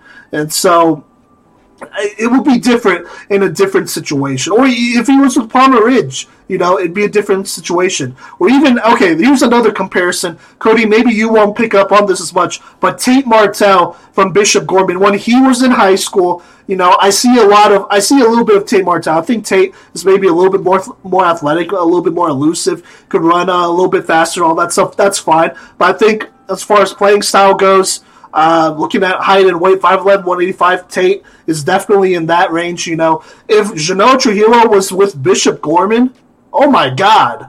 Like, it would be like the second coming of Tate Martell. You know, you would see a lot of similarities there, in my opinion. Um, and that's just what I believe. Like, I know he could ball out. Like, if it wasn't, and honestly, if it wasn't for that seven on seven tryout with the Ducks, like, I wouldn't have seen some of this stuff that I'm talking about. Why I have so much faith in him. You know, is is that fair to say, Cody? Here, let me put this uh, little rubric here on the live stream so that they could see it. But is that fair to say, Cody? It's valid. Uh, absolutely. You know, uh, there's only look. There's only so much that we can do. We can't hand out points for stuff that we don't see. Um, it doesn't necessarily mean that we don't believe it. You know, seeing isn't always believing and there's there's flashes obviously but we have to as objective graders at the end of the day take consistency into mind. And because i mean anybody look that anybody could have a, a five star highlight right? Sure. But and this goes for all players this goes for all players. Yeah. anybody can have a five star highlight but do they have a five star drive? Do they have a five star quarter, game, season, champion? You know what I mean? These are all things that we have to consider for every player. And, you know, that includes players who are unfortunately stuck in some unforgiving circumstances, including Genoa here. Yeah, I, I don't really Okay. know of, of a better way of putting that. But I do like seeing some of the improvements. I do kind of get my hopes up a little bit here. Honestly, this Greeley Central team, they could have walked away with instead of one and nine, like a, a four and would that be six record, which is which would be It's pretty know, good. great for this Greeley Central squad. Uh, the unfortunate thing is that this Greeley Central squad this upcoming season is graduating a lot of seniors. Um, yeah, including some dogs on offense. But, you know, there are going to be guys in Genoa's class who are focused and driven like himself and hopefully improve in this offseason and uh, gradually climb up and up. Uh, I also think that Greeley Central would probably be more competitive in the 3A level. I don't know if they're going to be reclassified. Um, Yeah. waiting on word from that CHSAA thing. But, you know, th- and and that's not necessarily a dock on any player. Look, we've had 3A players. There's potential 1A players that, or there are 1A players who've made our top five senior list and everything like that. And it's just like, but a situation is very important. Not because they can't handle the other situation, but can the rest of their team handle the other situation? Slash, you know, ineligibility is a problem in Yes. schools and people showing up to practice and you know ineligibility in both the practices required and the GPA kind of way. You're getting a constant rotation of players. I know because I coached in this said district and had to deal with these said problems. So these are things that we do have to consider for you know a, a team like Greeley Central and that will you know untimely reflect on Genoa, but it doesn't necessarily mean that is it is a reflection of Genoa. Yeah. And it's not it's not to bash them and all that. Look, they were opening it up near the end of the season, going into this next season. Uh, look, I mean, you got to give the keys to your quarterback eventually. He's your starting quarterback for a reason. If you feel like you can't give your keys to your quarterback, I don't know what to tell you. And it's not like he's unworthy of that because he definitely is. Watching him like throw and whatnot uh, just a couple months ago, I'm like, oh my god imagine what this offense could do if they just let him cook. You know, and so once again, for the second year in a row, I'm saying, hey, let him cook. You know, hit these quick hitters, spread it out. You know, work with what you got. You know, don't give your linemen like bad number situations to work with because I know we have been harsh on them, but also they have been kind of been given a bad, a lot of bad number situations. They don't have the advantage in numbers. I feel like a lot of the time, and that's a coaching thing. That's a scheming thing. Like, what are you doing? Doing bringing all these players into You're the running the box? so much that Yeah. these players are in the box. Absolutely. Which, you know, they did have Chino, but like, you know, Chino's also going to suffer if the box is packed too. So, Yes. Yeah. No. Absolutely. And so opening it up, I think will go a long way. we'll see if they do or not. As of right now, we have talked. I'm not to We've talked about you know sophomores, um, you know being making our top five senior list where they stand right now. Obviously, we have broken down Blake Palladino. We're about to break down Blake Barnett coming up right here soon here. And so we're, we're forming. Oh, Liam Zarka as well. We haven't broken down his film yet, but we will. You know, he's definitely in the running. And so we're forming a top five senior list right now as we go. You know, as these players progress and get better. And unfortunately, I think Genoa Trujillo, he's more than good enough to potentially be a top three quarterback in the state come senior year, for sure. Now, will the ratings go his way and, you know, will the program help him out here to get there? I don't know. You gotta look at you gotta look at the volume of our top five senior quarterbacks. Um, they're all given the keys. Yeah. And so are the best of the rest guys. Yeah. So And he's good enough to have the keys. I'm just, I'm going to put that out there as many times as possible. He's more than good enough. So, I don't know. Cody, is there anything else you want to add on before we move on? uh, I, I guess we'll talk about the uh, quarterback who traumatized me my in my very first coaching experience for a varsity program. We could do that.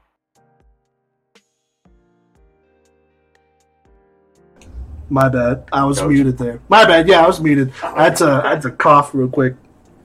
I, I have. But yeah, I have this film pulled up. Uh, do you want me to introduce this next cat of ours? Uh, yeah, go ahead and introduce, and then we'll. I will also talk about what we said about him last year as well. Oh right, we do. We do want to do that. Well, as for you know this quarterback here, Blake Barnett, the Erie quarterback uh, the leader of the state runner ups here on the 4A level. Uh, by the way, they've been a 4A program for two years, and they've already had uh, two incredible seasons with Blake here at the helm. I believe that he has offers from CU and CSU, and he's been looked at looked at by Georgia, and I want to say that there's some Ohio State interest, but not 100%. Um, I'd have to double check. But uh, you know, we have notes from last year. Uh, if Simon wants to lead that charge, and you know, I even have some notes from games this year that we can get into, or, or from a game this year that was in the playoffs that I watched in its entirety. And uh, yeah, uh, Simon, if you want to go ahead and catch us up on what we talked about. Yeah, let's talk about it. So last year we talked about Blake Barnett. Uh, started as a freshman. Cody, uh, well, here let's start with strengths here. So Cody, you said he's an excellent runner.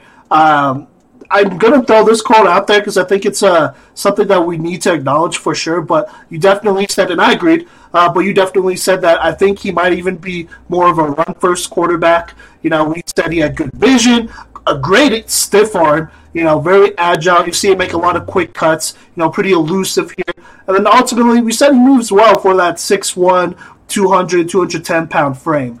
You know, like he's he's pretty elusive. You know, and so that's what we liked a lot about Blake Barnett here. Uh, we also said he has uh, effortless arm power. You know, it's like a flick of the wrist. Yeah, we see a lot of flashes of accuracy as well. We see him making a couple pretty big wow plays, and so there's a lot, of potential here. Uh, when talking about just arm talent, in general, it came off as more like, oh, there's a lot of potential. We could see him throwing it downfield great. We could see him throwing with great accuracy. We could see him just throwing so effortlessly. Like, you know, there's a lot to like here. You know, he has a lot of juice on his throws. You know, and so ultimately, he's just a great athlete. Oh, and then we also said has pretty good awareness, uh, senses pressure well as a quarterback. Head is always on a swivel. And so with Blake Barnett, I mean, those are the three main things we said about him. I mean, he is just a top tier athlete when it comes down to it. He's a top tier athlete, a true dual threat. He could run it. He could definitely throw it, and you know he's shown uh, sparks of you know being a great passer as well with that awareness. And so there you go, there, fantastic athlete, easily. You know, and I think we also said he might even be one of the better dual threats in the state right now, comparing him to other quarterbacks. So, so just keep that in mind.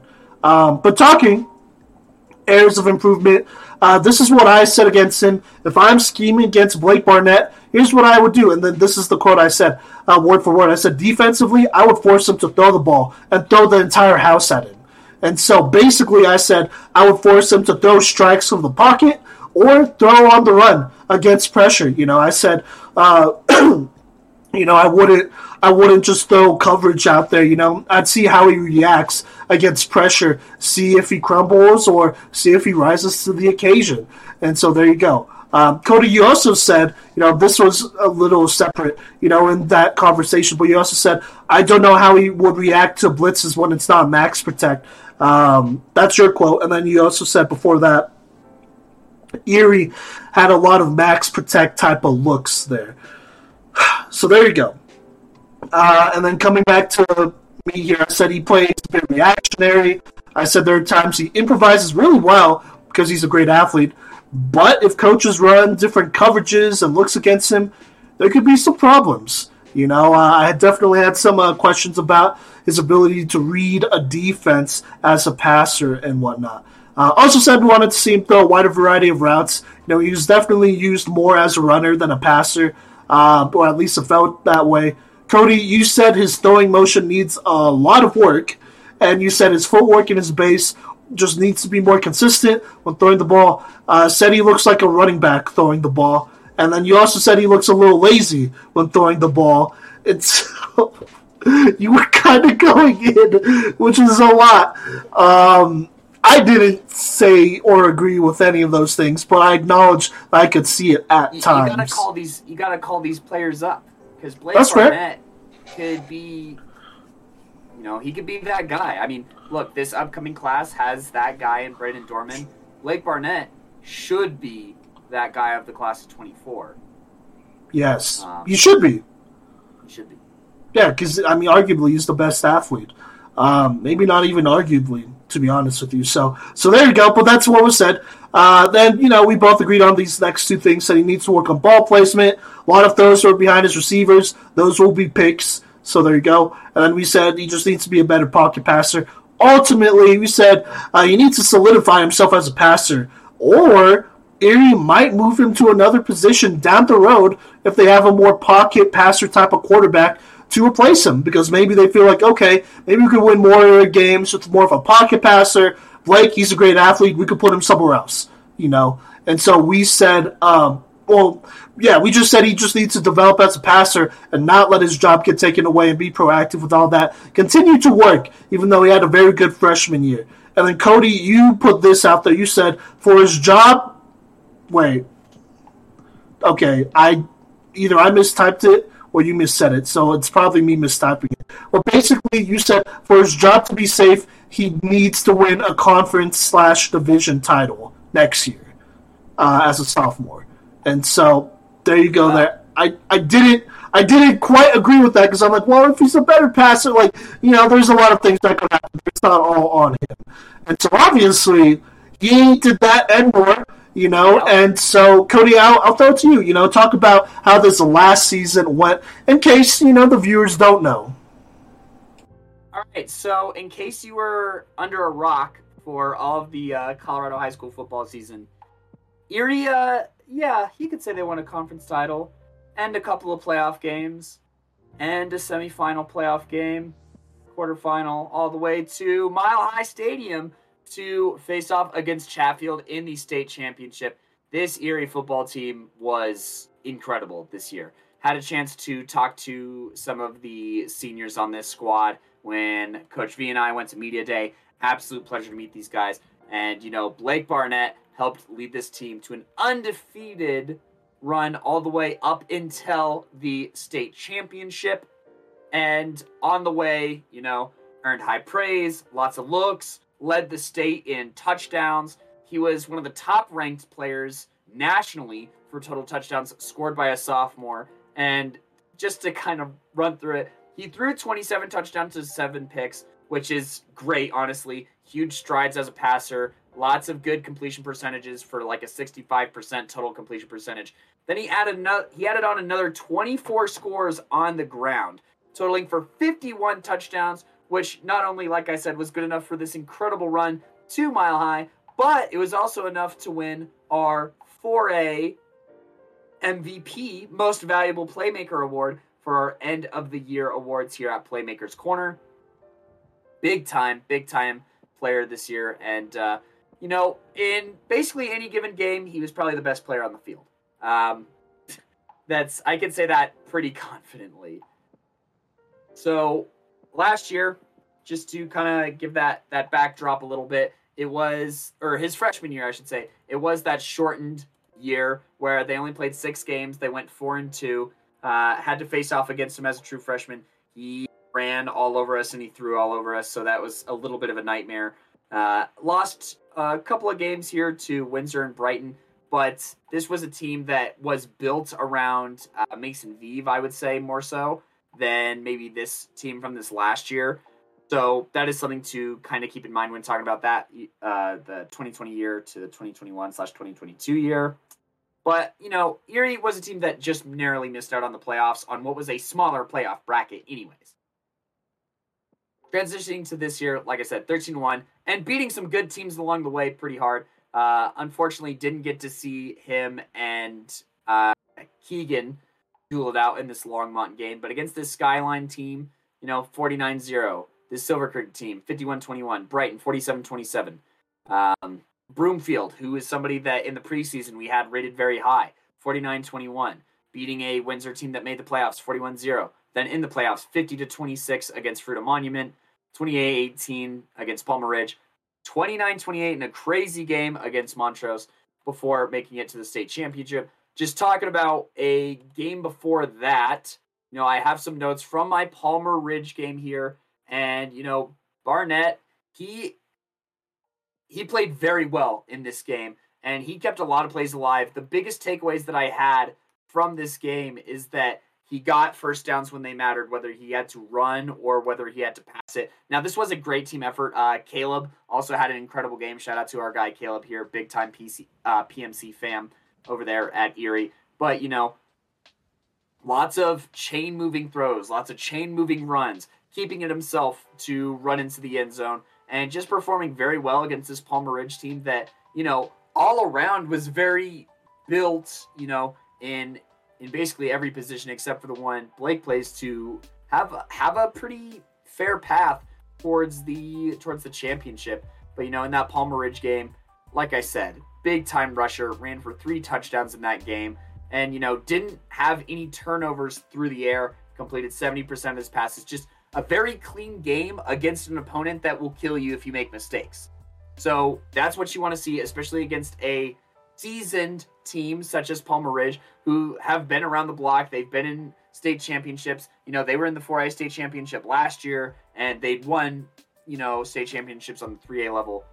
Lots of success. So to see him overcome this well-coached program was was big time and to see him do it in the way that he did. This was a very close back and forth game and uh, one that he helped, you know, kind of grind out that clock and you know found the end zone with a little over three minutes left to go to make it basically impossible for Palmer Ridge to catch up from down 10. Uh, moving on a little bit here, uh, this Erie versus Montrose game, you know, he started off the scoring with a passing touchdown, and then he would catch them back up, um, driving them down the field so that Caleb get a rushing touchdown here. Uh, Blake Barnett did, with four minutes left, led a drive to score a one yard rushing touchdown, making it 28 21 in the fourth quarter. Then they'd get the ball back here, and Blake Barnett would run it in himself for the two point conversion to to beat Montrose 29 28. Clutch, clutch, clutch performance through the 10 yard touchdown pass as well to even make it possible. And yeah, just just an overall great season leading up to this state championship game. He shattered my expectations, uh, even though I, I knew that he was a serious threat. Simon, listening to Erie season, obviously it's a team sport, and there are a lot of phenomenal players that, you know, are unfortunately graduating. Uh, some are returning. But hearing this season from Blake Barnett, what kind of impression does this make on you, and how does that compare to the expectations that we set for it? Yeah, I mean, look, he got better uh, significantly at that. It wasn't like he was like, ah, you know, he made some minimal progress. Like, no, he, he made some pretty good progress uh, in his uh, mechanics for sure, in his passing. He got noticeably better. Let's keep it 100 there. You know, he got noticeably better, and that's honestly really good to see. You know, uh, that's always a good thing to see. Uh, you know, players get better as a passer and whatnot. I think he could still continue to get better here. Uh, just being honest, but you know, just had a very good season, a breakout season. I don't know if Erie would have made. Um, look, I, I don't know if they would have made the state championship game without him. Is that fair to say, Cody? Absolutely. You know, they had lots of studs around him, but this was no longer an offense built for Mason Vive. This was an offense built and led by Blake Barnett. And, you know, obviously some huge benefactors there and still some great players. You know, Aiden Oxiger, a top five senior tight end for us. Uh, Caleb Tyson, whose film I still need to break down, but just a phenomenal running back himself. Very polite guy, and just receivers all over the place. But you have to have someone who can throw it to them. And when you have a running quarterback like Blake Barnett, you know, uh, it kind of has that RG3 impact of for for running backs where, well, I don't want to get burnt by Blake Barnett, but then you have to choose to get burnt by Caleb. Well, crud. And this team, while while Blake Barnett had an incredible season passing the ball, you know, 27 touchdowns, 2,500 yards, this team ran for like 3,000 yards. Yeah. I mean, they have talent. Yeah, obviously Everywhere. outside of him. Yeah.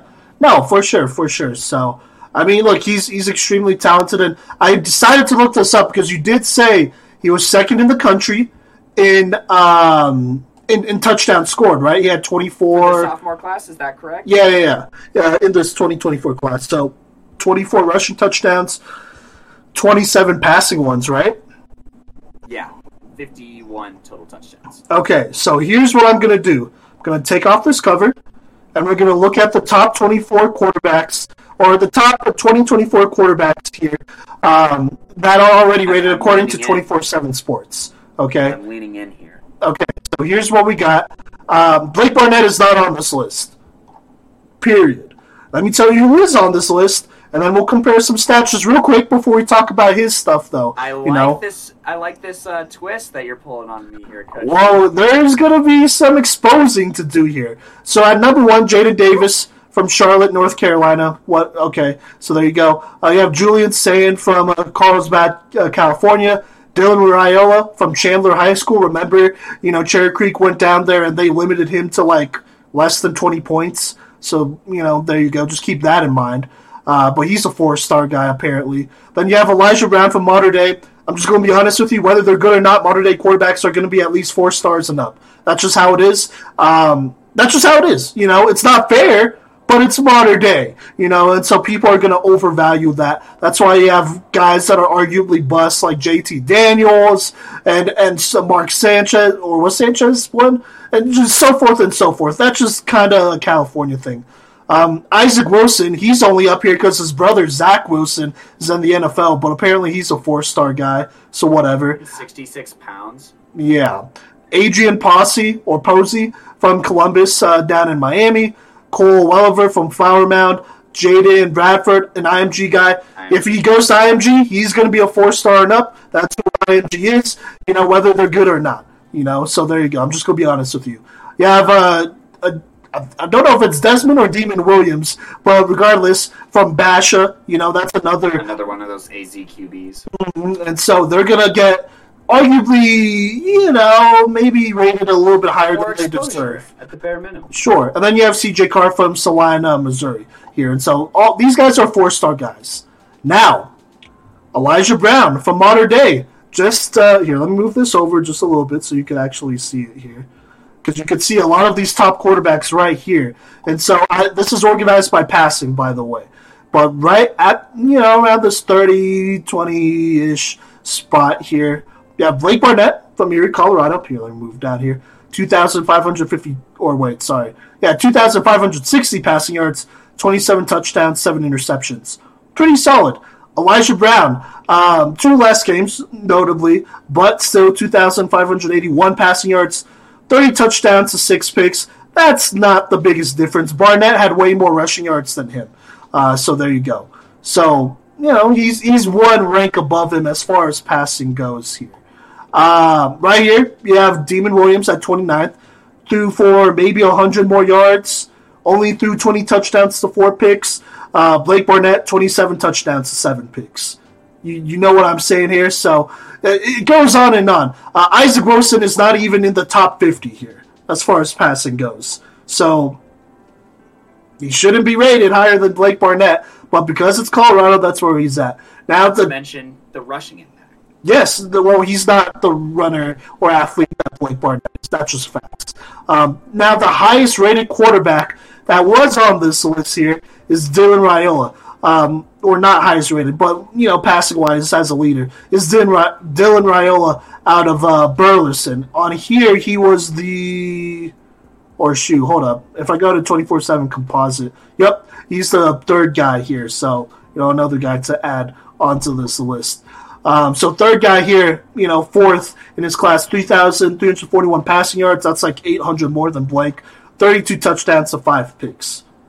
You know, and so he is on the level of most of these four-star guys, if not better than a lot of these four-star guys here. If I'm being completely honest. Um, also, I had to scroll back because Derek Hester is right here at 52 with 25 touchdowns to 11 interceptions. So stats aren't everything, but stat wise, he is in that vein easily. And if you, I mean, if you're just keeping in mind as well, like, okay, didn't play full quarters in a lot of these games, was taken out, you know, he had a good team around him, you know, and all that stuff, so he wasn't really let loose. It's like, okay, okay, you know, dude can play.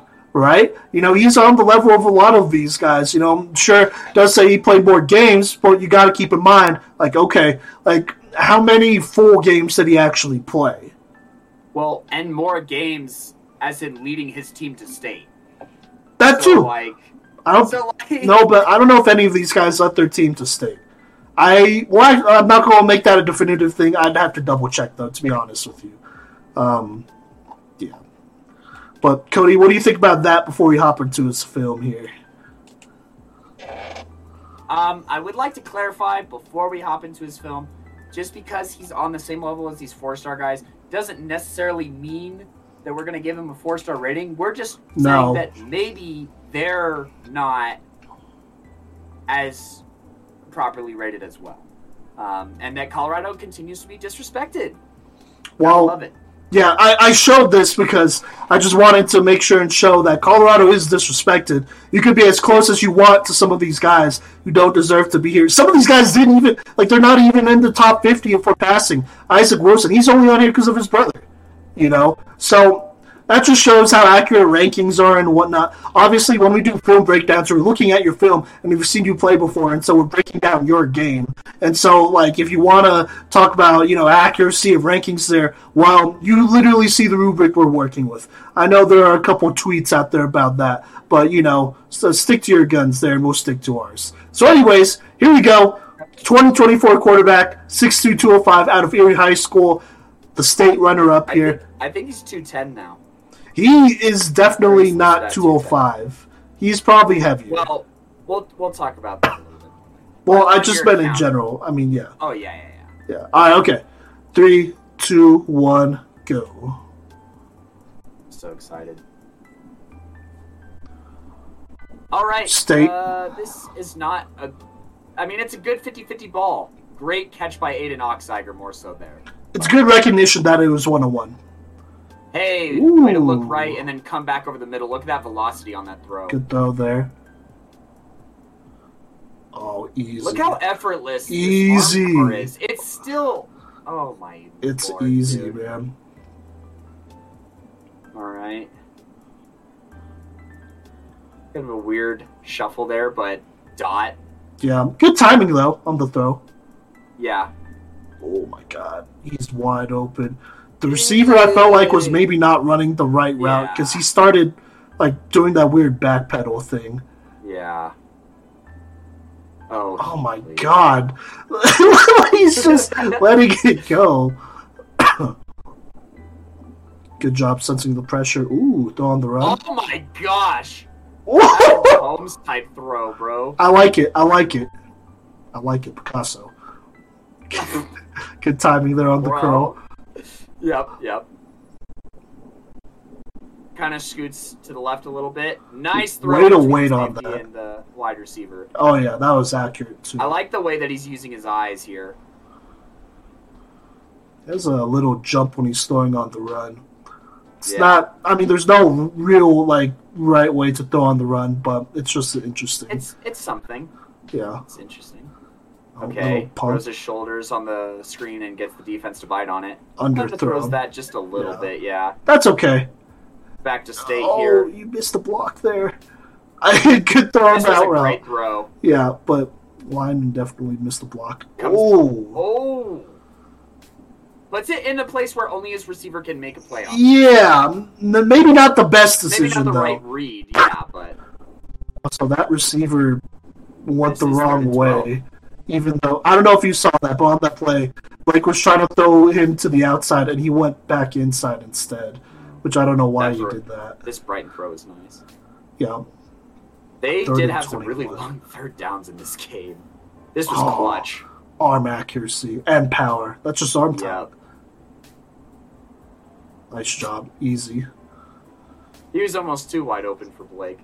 Mm-hmm. There Yeah, you you go. see that double clutch there? Yep. Something to know. Low Ah, snap. do we finally get to see him run? Thank you. Oh my god, he's out of there. Later, And he slows up at the end too. Fourth and four in the fourth. he Triple fours? so many sacks. Oh Jesus. Okay, He put it on okay. this game. Hey, tuck that ball though. that's that's all I gotta say. Great. I mean, he's just a elite athlete, but you know. Oh, this was the two point conversion Nice. freaking win. That's high. oh hype. my lord. Oh hey, are you ready for three touchdowns against uh, this vaunted Palmer Ridge defense? As he just Jeez. weaves in and out of there. Oh my lord. Ah, they're Blake. You're I- cheating us. I feel like there's more. Hold on, hold on. Okay, I feel like there's here. Let's let's uh you know look at his uh, profile here. You know, um, Blake. Well, what what game do we want to watch here? We you want to look at State first, and then we could go Yeah. to that Montrose game. State game's about two minutes or so. and I, I have some insight from this game as well. Uh, I was there. I'll go ahead and talk about it while my ad is playing here, and you know, maybe if. Simon also has an ad. But in this game, you could see his his age and youth kind of on display here. He was trying to do a little too much. Um, in this game, he did have two interceptions, and he also had, I want to say, one fumble here. Um, so you know, watch these highlights, enjoy these highlights. The the thing that I said in the episode recapping the 4A state championship was Erie was in this game because of Blake Barnett, but they also maybe don't win this game because of Blake Barnett. This happens with some of the best quarterbacks of all time uh, in any conversation.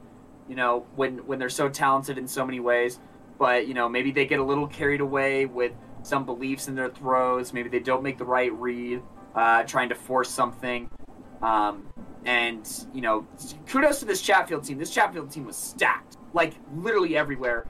And the fact that they ran a hook and ladder on the final drive and then hit, you know, like a 36-yard game-winning touchdown pass from a quarterback who had, you know, maybe 100 attempts on the year, maybe. And kudos to that Chatfield team.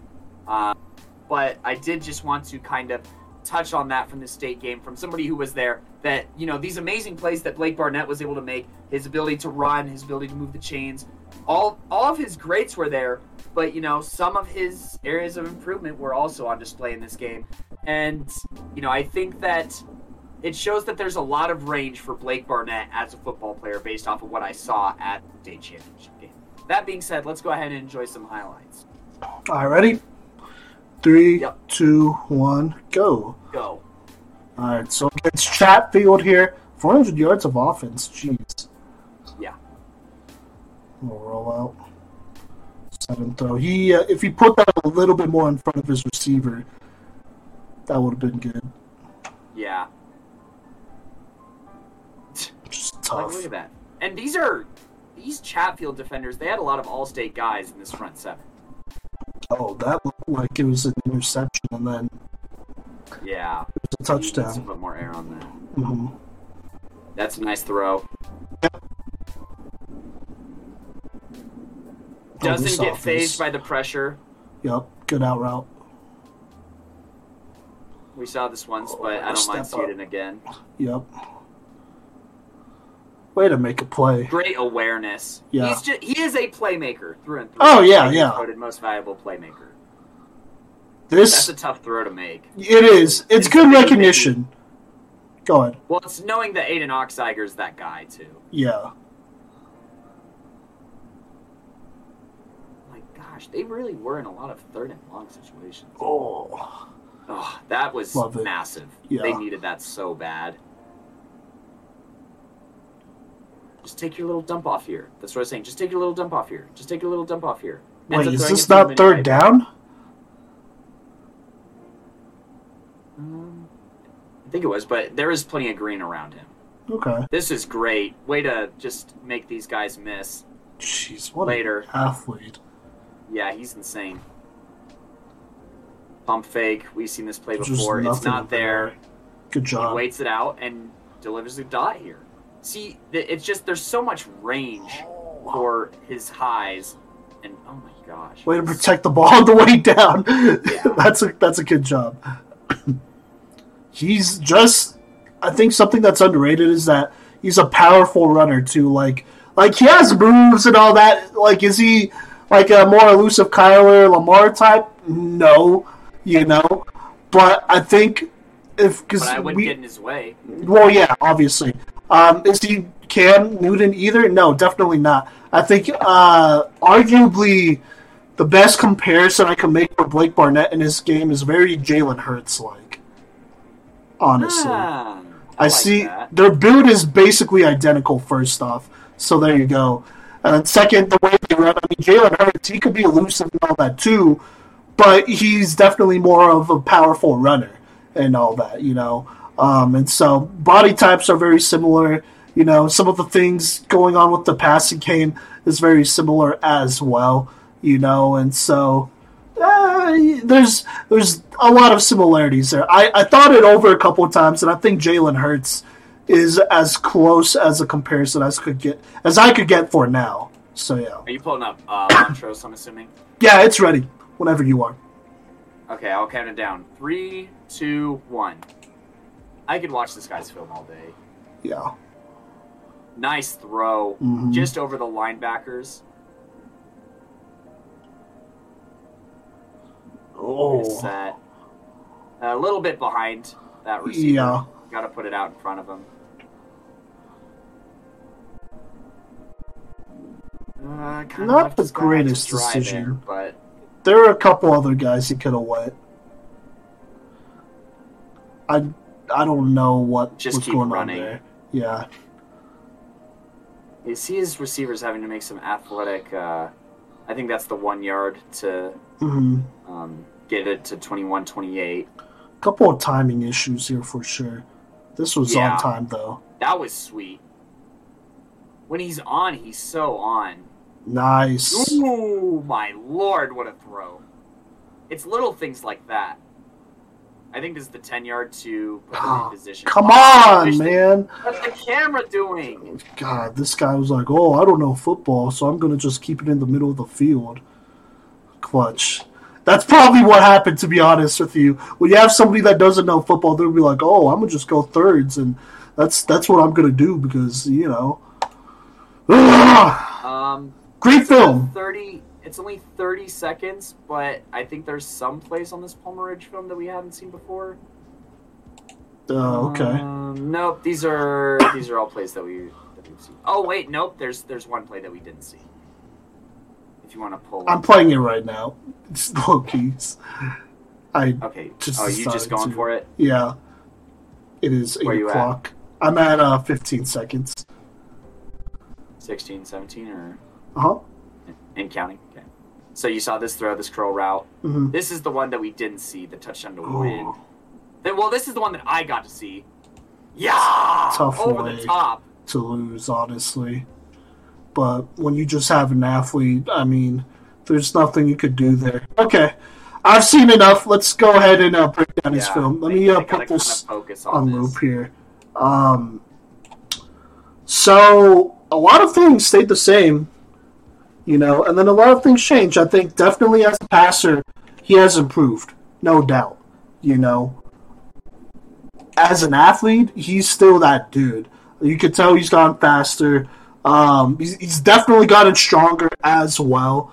You know, I think maybe as a freshman he was a little bit more smoother and whatnot. Um, I mean, he's still smooth as well as a sophomore, but I think there's definitely some brute force there as well. Like if he needs to run a full over, he will, and he might win that battle a good amount of the times. To be honest with you, uh, ooh, I'm okay.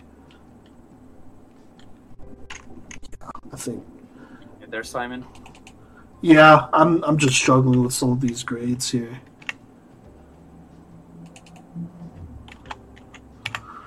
And so this will be uh this will be interesting for sure.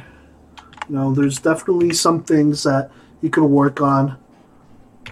But also, I mean, if there's one thing that stays the same, he is arguably the best ath- athletic quarterback or okay, arguably he's the most athletic quarterback in the state of Colorado right now. Is that fair to say, Cody? More than, more than. What? Wait, what do you what do you mean? More, More than, than- fair to say. Oh, okay. oh, okay. I got you. what? I, I didn't know what you were saying. I, I didn't know if you were saying, uh, you know, he's uh, at least top tier or whatever. Okay. Uh, yeah, I'm pretty. Let me do one more look through here, but I think I'm pretty good on where I'm at with a lot of this stuff. Uh, No, I like that where that was at. I might even. I'll give him the better easy. I'll give him the benefit of the doubt. Seeing some of the other guys, we we do need to do some out of state film here so that we can make sure you know we continue to keep our perspective here. But um, That is true. I would like to Okay. see some other guys. Wait, wait, what's your final grade? Oh my god! Oh, our final grade is exactly the same. So let's go ahead and hop into this. That never happens. It is. Oh yeah, To- to right. Down to the decimal. Oh my lord, I'm losing my mind just a little bit. But anyways, Yeah. Simon, you want to go ahead and kick us off with the, uh, the three big arm categories here for throwing? Yeah, here, let me restart this reel. okay, uh, arm power, 9.2. You and me get both gave him a 9.2. That's plenty fair. Uh, obviously has a great arm, four star type of arm, flick of the wrist. He could even get stronger here. This could go past 9.5 potentially by the end of his senior year if he continues to, de- to develop. If he doesn't, it's fine, whatever. You know, he still has a four star arm, probably an NFL type of arm power here, to be honest with you. So I'm pretty confident with this 9.2. Uh, yeah, there you go. Arm accuracy, I think we're kind of on the same vibe here. I gave him an 8, you gave him a 7.3.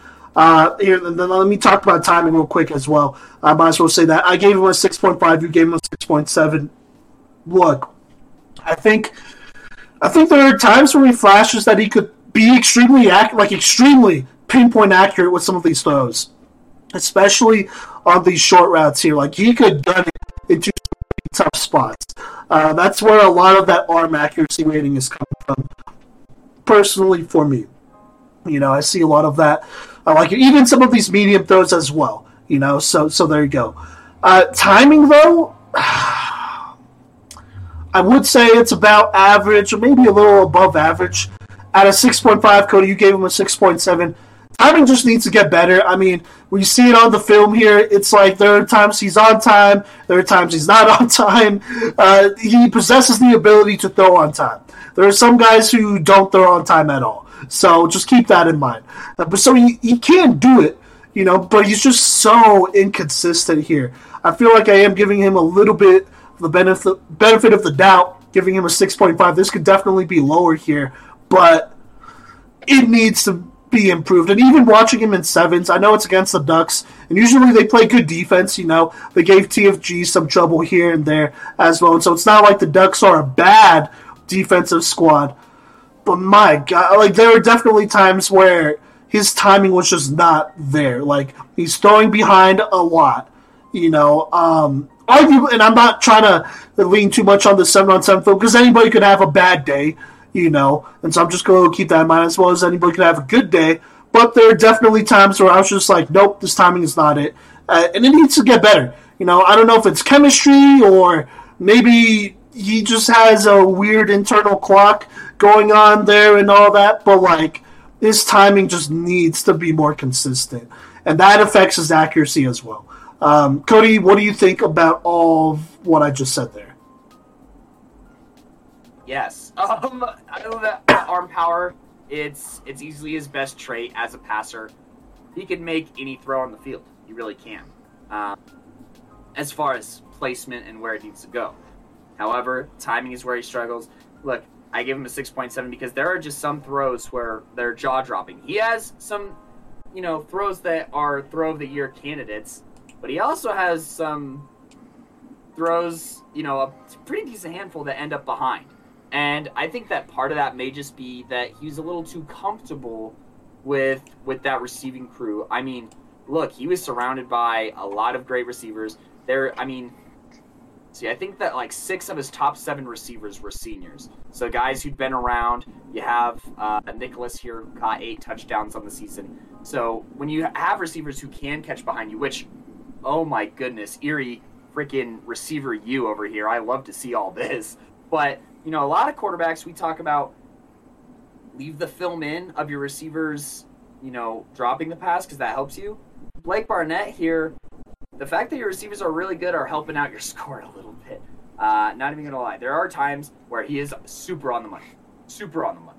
You know, four star level on the money, but the inconsistency is what's holding him back here. Um, there's really no reason that he shouldn't be able to have all of his throws be on time, especially over the course of an entire season. Um, yes. He has a pretty solid pocket a lot of the time. He had John Pastor blocking that blind side for him, uh, who is a Kansas State commit, I want to say, yep. and somebody who Mason broke down. Uh, so you know this line is good. They they produced over three thousand rushing yards as well. They open up lanes for him and they give him time to make plays. It's not like he's you know fighting for his life on every play. So there's not.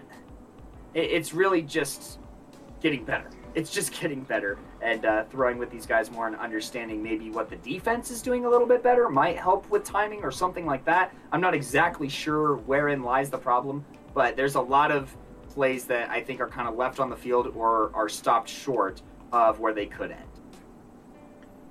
Okay. Yeah, fair enough. Do you want to talk about the next couple categories here? Yeah, I think that uh, mechanics slash fluidity and decision making skills kind of go hand in hand. Um, look, I don't really have a problem with his mechanics. He does a great job of you know setting his feet when he does throw. Uh, I think that he's pretty good at it.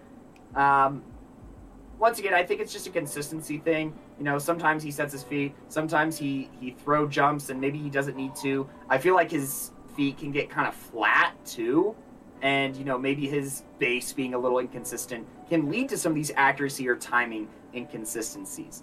Uh, I know that you and I had a different grade on this as well as uh, decision making, but we'll kind of flip flop later on here. And uh, you know, I, f- I feel like it's for the same kind of reasons you think. But uh, decision making skills, I give him a six point seven. He has the ability to go through reads, which is awesome. He has the ability to look off safeties, to have a good pump fake, which is all great. But after watching the state game live, there are some throws where I was like, why are you doing that? Or maybe a running decision where I was like, why would you go there? Uh, so I definitely think that watching the state game impacted these scores a lot for me uh, compared to Coach V here. But Coach, you watched the film, obviously, which which is very indicative of his season as well. What were your takeaways from the film to give him your ratings for mechanics and decision making skills? Yeah, so mechanics, I gave him an 8.6. Uh, honestly, for the most part, upper body, like, wise, it's really smooth. Like, I don't have a problem with his release. I don't have a problem with any of that at all.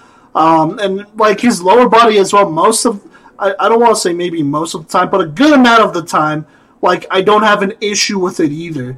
Like, I'm watching it and I'm like, ah, he definitely has some happy feet, you know? and that affects his base from time to time but also he gets his feet like he still plants his base and whatnot, and then releases and throws, you know, or rips it and whatnot. So it's not like his base is so bad that like he can't like he can't throw and it's affecting his accuracy and all that. Like I think his base could maybe be a little bit more consistent. Like his footwork could be a little bit better. Maybe look at some AJ Jackson film to continue to work on that. You know, because his base is almost all, always good. But also, I'm not. That's not like a big deal.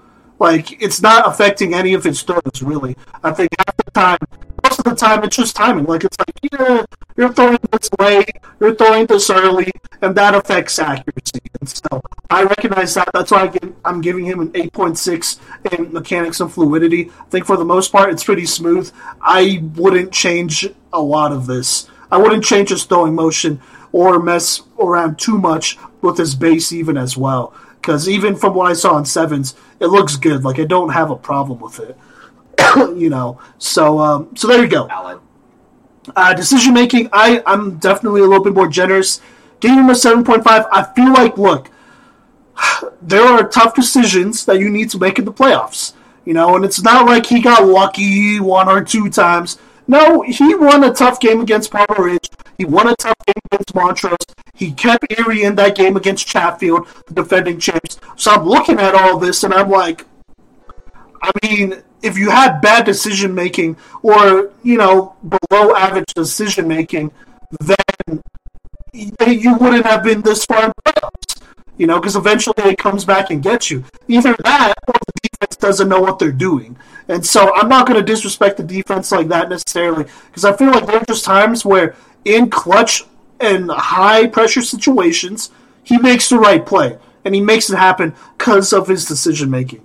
Now it's not higher because he's extremely like. There's a lot of uh, lows just as much as highs, like you said, Kelly. There are the turnovers, all that stuff, and that matters, you know. And that's why like he doesn't have a three star rating when it comes to decision making. That's why it's closer to a two star or maybe even one star at this point, and that's consistency. I mean, we talked about wanting him to get better as a passer and whatnot last year, and so it's not like he's been a naturally good passer just in general. He's working on this stuff, and I acknowledge it. He's putting in the work to get better, and so I'm going to give him the benefit of the doubt. This definitely has a lot of you know opportunities to you know go up as he is losing quite a bit of talent this year, and so he's going to have to make better decisions. Like you know, you can't afford turnovers in any playoff game. To be honest with you, turnovers that are your fault that you're forcing at least. You know, you can't, you just can't do that. You know, that is not, um, um, how should I say, a clear path to success, consistent success. So, so there you go. Uh, shoot, what was the other one here? Oh, we haven't talked about it yet. I might. I mean, do you have anything else to add before we hop into it? Well, you brought up a good point about the playoff multiplier. Also, if you play the Brighton game, it's nine minutes of highlights. Uh, okay. There's like six touchdown passes. So, I will do that uh, right now. If you want to cue that, um, that'll probably carry us through, and uh, fans will be able to see something a little different. But Simon, are you trying to make our grades different? You just made a good case. You can change it if you want. I'm not. ah, Simon, how dare you? How dare you do this to our score? This is all your fault. That's a great point. Well, let's keep it going. Because um, we are late uh, here. Yeah, yeah, yeah. Go ahead and uh, honestly, you could talk about scramble ability all the way through the pocket stuff. Okay. All right, uh, scramble ability. Both gave him uh, uh, over a nine. I mean, I gave him nine point one. Cody gave it's him nine point three. It's yeah, he's a four star. he's a dual threat, you know. So that's for sure. There, I think. I mean, look, he's he's just an athletic freak. You know, he could get out there, he could run, and he's dangerous. You know, and honestly, the more I watch him like run, the more it reminds me of Jalen Hurts and his style. You know, just a little bit more like you know ground and pound, powerful, but he's a bit shifty and whatnot. Good job there, Caleb. Uh, my bad. I, sorry, let me get it together. His running back just bumped into him. hit him in the back. Yeah, yeah on. Uh, Oh well. Yeah, I know. I know exactly which player. But anyways, uh, the more I watch him, the more it's like, yeah, that's Jalen Hurts, basically. That's white Jalen Hurts. Uh, so there you go. Uh, ability. Gave I gave him an eight point four. I thought about maybe increasing this one here, but I think the reason why it's uh, more so here than above an eight point five, which I think he can be above an eight point five is because there are definitely issues accuracy wise and just consistency wise as well. Like there are times he's on the money, there are times where it's like, good job, you know, you got the ball there, he's able to. But I, I think this is more of a consistency thing more than anything. That's why I'm giving him an eight point four. So, so there you go. Um, Here. Uh, we'll knock this one out. Frame size, I gave him 8.8. Cody gave him 8.7. It's basically the same. You want to talk pocket awareness and movement? Yeah. So all that real stuff. quick, just to touch on the uh, scramble ability, he can he can make all the runs. Um, yes. Throw on the run ability. Uh, I I see the validity in the you know inconsistency. I the only reason I gave his throw on the run ability this high of a score, this nine, is because, I mean, look, he's not being I mean, sometimes he's being schemed to make these throws on the run, but a lot of the time it, it's improv and it's throws that honestly no other quarterback in the state can make on the run. Uh, very Keegan Patterson esque, um, but I think even a little bit more potential and ability to make some some tougher throws. And I think that you know his decision making a little bit uh, in, in, and timing kind of messes with the throw on the run a little bit more. Um, but I seeing as how it's like that's for if he's standing still or throwing on the run. I counted that a little bit more in just the overall timing rather than on the throw on the run ability. He just has the ability to make throws that no one else can. So that's why I gave him this this flat nine. Um, it can go down, but also I really think it could go up if he can get some other things figured out here. Uh, frame size 6'2", 210. He's he's a dog. Um, 8.7 there. No no concerns. Pocket awareness, pocket movement. I feel like we have the same kind of uh, kind of idea here. I, I think that he senses pressure very well. I think that you can see that in his scrambling and on his throw on the run ability. I think that he can step up in the pocket. You see him step up on the pocket to run, you see him step up on the pocket to make it throw.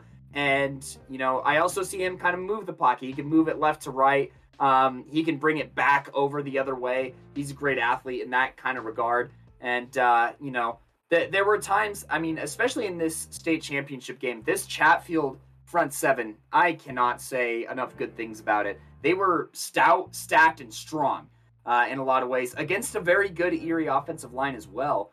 But you know, he still found ways to move the pocket, avoid sacks, uh, whether it was by making throws or by tucking and running. And I think that those are things that I consider with the uh, pocket awareness and movement um, that that brought it up to this eight kind of three star level Simon, what has you at these uh, at these crazy sevens rather than the crazy eights? Uh, look, I think it's fine. Like he senses pressure well enough, so there you go. Um, it's not like he's getting a crazy amount of pressure. I think I just need to see him play live more, to be honest with you. So this is definitely a bit more of a conservative grade here, but you know, I'd like to see him uh, just be a little bit more aware. Uh, next year, I think is going to be the most telling for me when it comes to this grade because he's not going to have a John out there.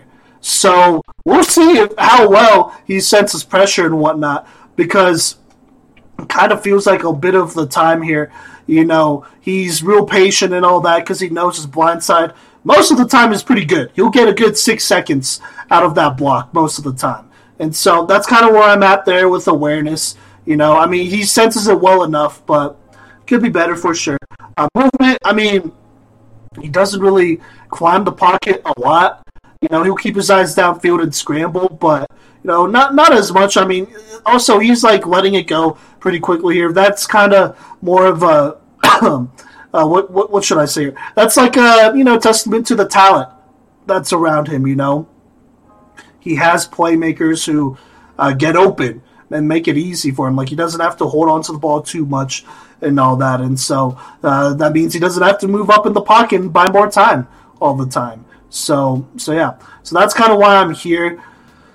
It could definitely be higher, but I think I just I need to see a little bit more. Like I need to see how he does next year for this to go higher. But I think this is pretty solid at a seven personally. Yeah, no, sevens are good. yeah, uh, they're good. So uh, ultimately, you you somewhat swayed my mind here with the decision making skills. So unfortunately, my uh, excitement at the very beginning of our total grade isn't quite the same. But we both see him as a uh, as just scratching the surface as a three star quarterback, basically. You with a 80.1 and myself with an 80.5. You know, making making our average uh, our average score here like 80.3. So Yeah, um, I mean, look, I think he's a four star guy right now because you could probably add on an extra star just with his athleticism, like his pure athleticism. I mean, he has a cannon, he could run. That's that's enough for an extra star. So more than enough uh, people would give him an extra star for that. To be honest with you, because uh, in game situations, I mean sevens and all that, that's great. But in game situations, you gotta key in on him um, as a runner. Like you don't want to give him a free 20, 30 yards because he could extend that to 40 to 50. You know what I'm saying? And even then, when you're in the red zone, uh, I mean, like he could run it, he could pass it, he could do all that stuff. And so you have to be playing like just very good team defense. Like you can't just have one like a spy quarter or a spy linebacker be like, hey, make sure he stops the run because it's not just on him. Because if it's up to Blake, he's going to run out. He's going to move that linebacker out of his spot and then throw to where that linebacker used to be. That's something that could definitely happen a lot here and has happened a lot. You know, and, and then also he's not easy to bring down. He's not like a toothpick or anything like that. He breaks plenty of tackles. He breaks plenty of tackles. And so that gives him second chances, third chances, fourth chances. As a defense, you need to be playing the entire play, you know, to in the red zone to to feel comfortable. And so for that, you know, I truly think he's a four star guy, most likely. Uh, rating wise, he's at a three star. You know, raw like I think he's a three star talent, and a lot of that is just passing. I mean, ugh, it's inconsistent. Like I said, reminds me of Jalen Hurts because I think Jalen Hurts was here. I should probably look this up, but I believe Jalen Hurts was also a three star guy, if I wasn't mistaken. Um, but while I look that up, Cody, um, is there anything else you want to add on, comment on what I said, talk about where he's at right now and all that stuff? Um, I mean, look, uh, Blake, if you're listening to this, I'll say this. I, I feel like this is something that I that I mentioned last year is that this may be harsh, but I really think that Blake Barnett could be a generational talent here at the quarterback position out of Colorado. I think that he can make a huge impact on the next level, especially if he can come out and refine a lot of these things. And then two years in a row, Colorado produces guys like Brayden Dorman and then Blake Barnett who go make impacts and get lots of recruiting and lots of hype on the next level. That's the kind of stuff that we need for Colorado to be taken more seriously as a football state and as a state who can produce quarterbacks. And look, it, it may seem un, unfair that it's falling on you as well to follow it up and show that Brayden Dorman isn't a one hit wonder, but that's how the game works. Uh, that's that's how it works, and uh, you know you're you're playing for a lot more than yourself. And I mean, you're you're young, so we want to give you these critiques, give you these pointers, so that you can be great. And I mean, look, making state as a sophomore is awesome. Winning state as a junior or a senior is even better. Um, look, I talked. I I think next year, Simon, you talked about this. I've talked about this. We're kind of beating a dead horse here, but next year is going to be a big year for Blake Barnett. Caleb, who ran for 1,795 yards and 27 touchdowns, will be graduated. Leading receiver in yards in uh, I want to say is, is what that is, uh, with 597, graduated. Uh, he will have one junior returning who caught for over 500 yards, but then following that, Nichols graduated. Ty- Caleb once again graduated. Oxiger graduated. Francisco graduated. Ouch. That's a lot of yards and a lot of touchdowns that you are losing. So, you know, I mean, you're still going to have your one guy in lettuce here, but there's not a lot of guys in your grade who have yet made a massive impact. So, you're going to have to adapt with these guys, and if you give them easier passes to catch and show that you can do it with not as senior heavy of a squad, then you know a lot of these things can improve really, really easily. Um, it, so far, there's been two very, very good teams here. Uh, this offense obviously revolved around your capabilities, as it will for the next few years, but um, it, it will be different next year, and your skill set will determine exactly how different that is, especially now that Erie has a target on their back. And now that you have a target on your back, you're going to have to play smarter. They're going to watch a lot more film. People are going to be like, hey, we got Erie this week this could be a statement win. So just just know that uh, nobody looks at you as the 3A school anymore who moved up to 4A. You guys are 4A contenders, and that's going to make the game move a lot faster. It's going to be a lot different. People are going to attack some of these weaknesses that we talked about. So you have to strengthen these areas in order to be a dominant quarterback. Yeah, no, absolutely. Uh, and I think he will get better. And I'm going to stick with this Jalen Hurts comparison here. I think as a player, his stock is going to go up if he improves as a passer. You know, we know what he could do as a runner. Um, now, don't stop working out and you know working on your explosiveness and your strength and all that. Real push that, you know, because at the end of the day, if you need a play you know, and maybe you're not as confident with your throwing, you know, go run, like run over somebody and go do your thing. Find a way to get it done. You know, that's a decision making uh, thing there, honestly. And so he's always to have, he's usually to have his athleticism, but to hit that next level, to potentially be state championship winning quarterback, passing, you know, you got to be uh, good enough there. So there you go. Um, also, I looked it up. Jalen Hurts uh, was actually a four star guy, 13th in the country. Obviously, he committed to Bama, but also Barnett way slept on. Yeah, that's all I hear. No, for sure. But I think I mean Jalen Hurts was probably closer to a three star guy. But they're like, ah, you know, he's a quarterback, so we'll give him a high rating. Because some of the other quarterbacks on this list are not good. Uh, like Shea Patterson, out of the league. Uh, Jacob Eason, backup. KJ Costello, backup. Malik Henry, Malik Henry. talked about this. Yeah, Felipe Franks, backup. Jarrett Guarantano, he is the worst decision maker I've ever seen in my life. That's saying something. And then Dwayne Haskins, backup. And so, to be honest, those are the guys that are in front of Jalen Hurts. Oh, Shane Buechele, he's not in the NFL. So, you know, he is probably closer to a three star. So I'm sticking to the Jalen Hurts comparison. I think he is right there with Jalen Hurts as far as athleticism goes and all that. I mean, obviously not right now because Jalen Hurts is in the NFL, but coming out of high school, a lot of similarities. Honestly, a lot of similarities. So, you know, he's slept on for now, but look, he's talented. Someone's going to notice. People have already noticed. It's only a matter of time. If he wins state, I mean, that opens. If he wins state, he's going to get at least four or five D1 offers, Power 5 offers like that.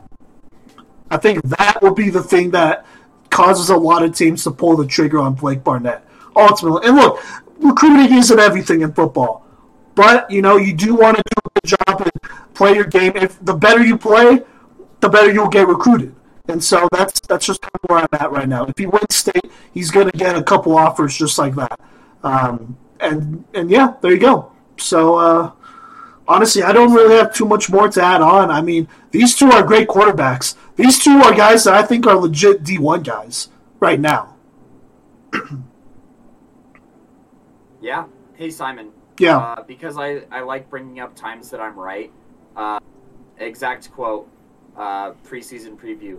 Uh, if Blake Barnett can average 150 passing yards and 50 plus rushing yards and three to four touchdowns a game, then I'd be pretty high on them as a as a contender.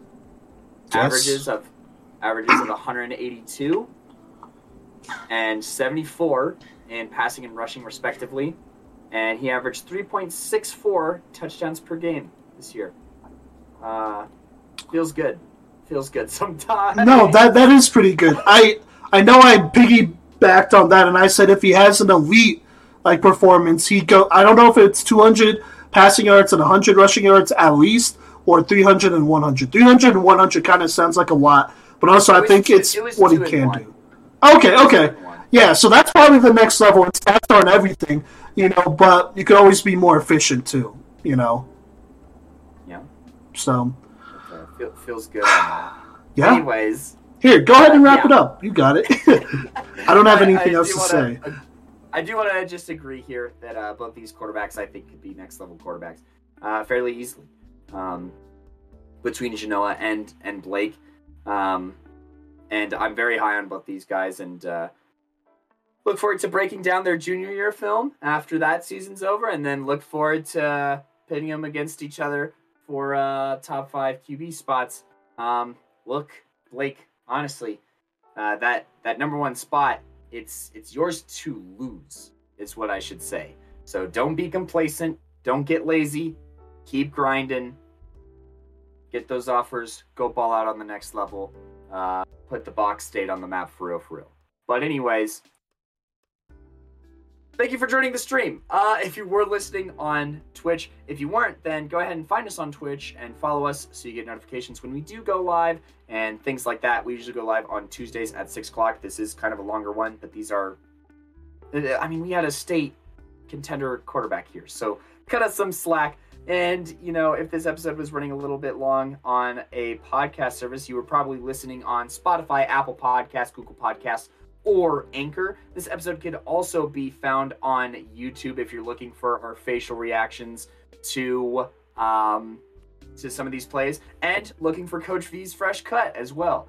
Um, shout out to to the to the guy Denelson up north. But anyways, if you want more content, please make sure that you follow us on all of the all those podcast sites as we typically post episodes on Mondays, Wednesdays, and Fridays. Fridays being our women's flag football, our premier primetime spot. Coach V has done a wonderful job doing the game recaps here, and him and I discuss power rankings every week for that. So, you know, stay tuned for more power rankings, and that's always really fun to talk about one week to the next.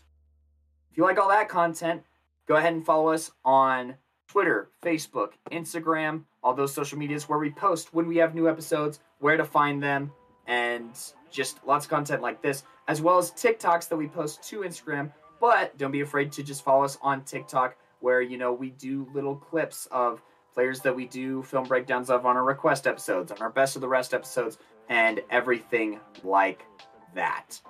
Um, I went a little off script here from my normal routine, so I could be forgetting something. Uh, do you think I'm forgetting anything, Simon? No, that sounds good enough, to be honest with you. Uh, Thank you for rocking with us. Hey, we are going to start rolling out some of these request episodes. We are mostly done with seniors. We have a couple here and there that we're going to get to uh, soon, both in state and out of state. And uh, yeah, and then we're going to start uh, dropping some of these uh, other request episodes soon here. We have a couple middle schoolers that we want to do. We we'll figure out something for that. You know, maybe make a standout uh, watch thing for this 2026 class. Uh, but we're also just trying to figure out where all these players are going to high school as well, as some kids are still undecided. So don't. don't that's probably not coming anytime soon. We're going to focus on a lot of high schoolers uh, here on out. Doesn't mean we won't, you know, do the occasional middle school breakdown though. So, um, yeah. Uh, that awkward silence to end the episode. I've been one of your co-hosts, Cody Stoffer. I'm the other one, Coach V. Appreciate y'all. We'll catch you later, PMC fam.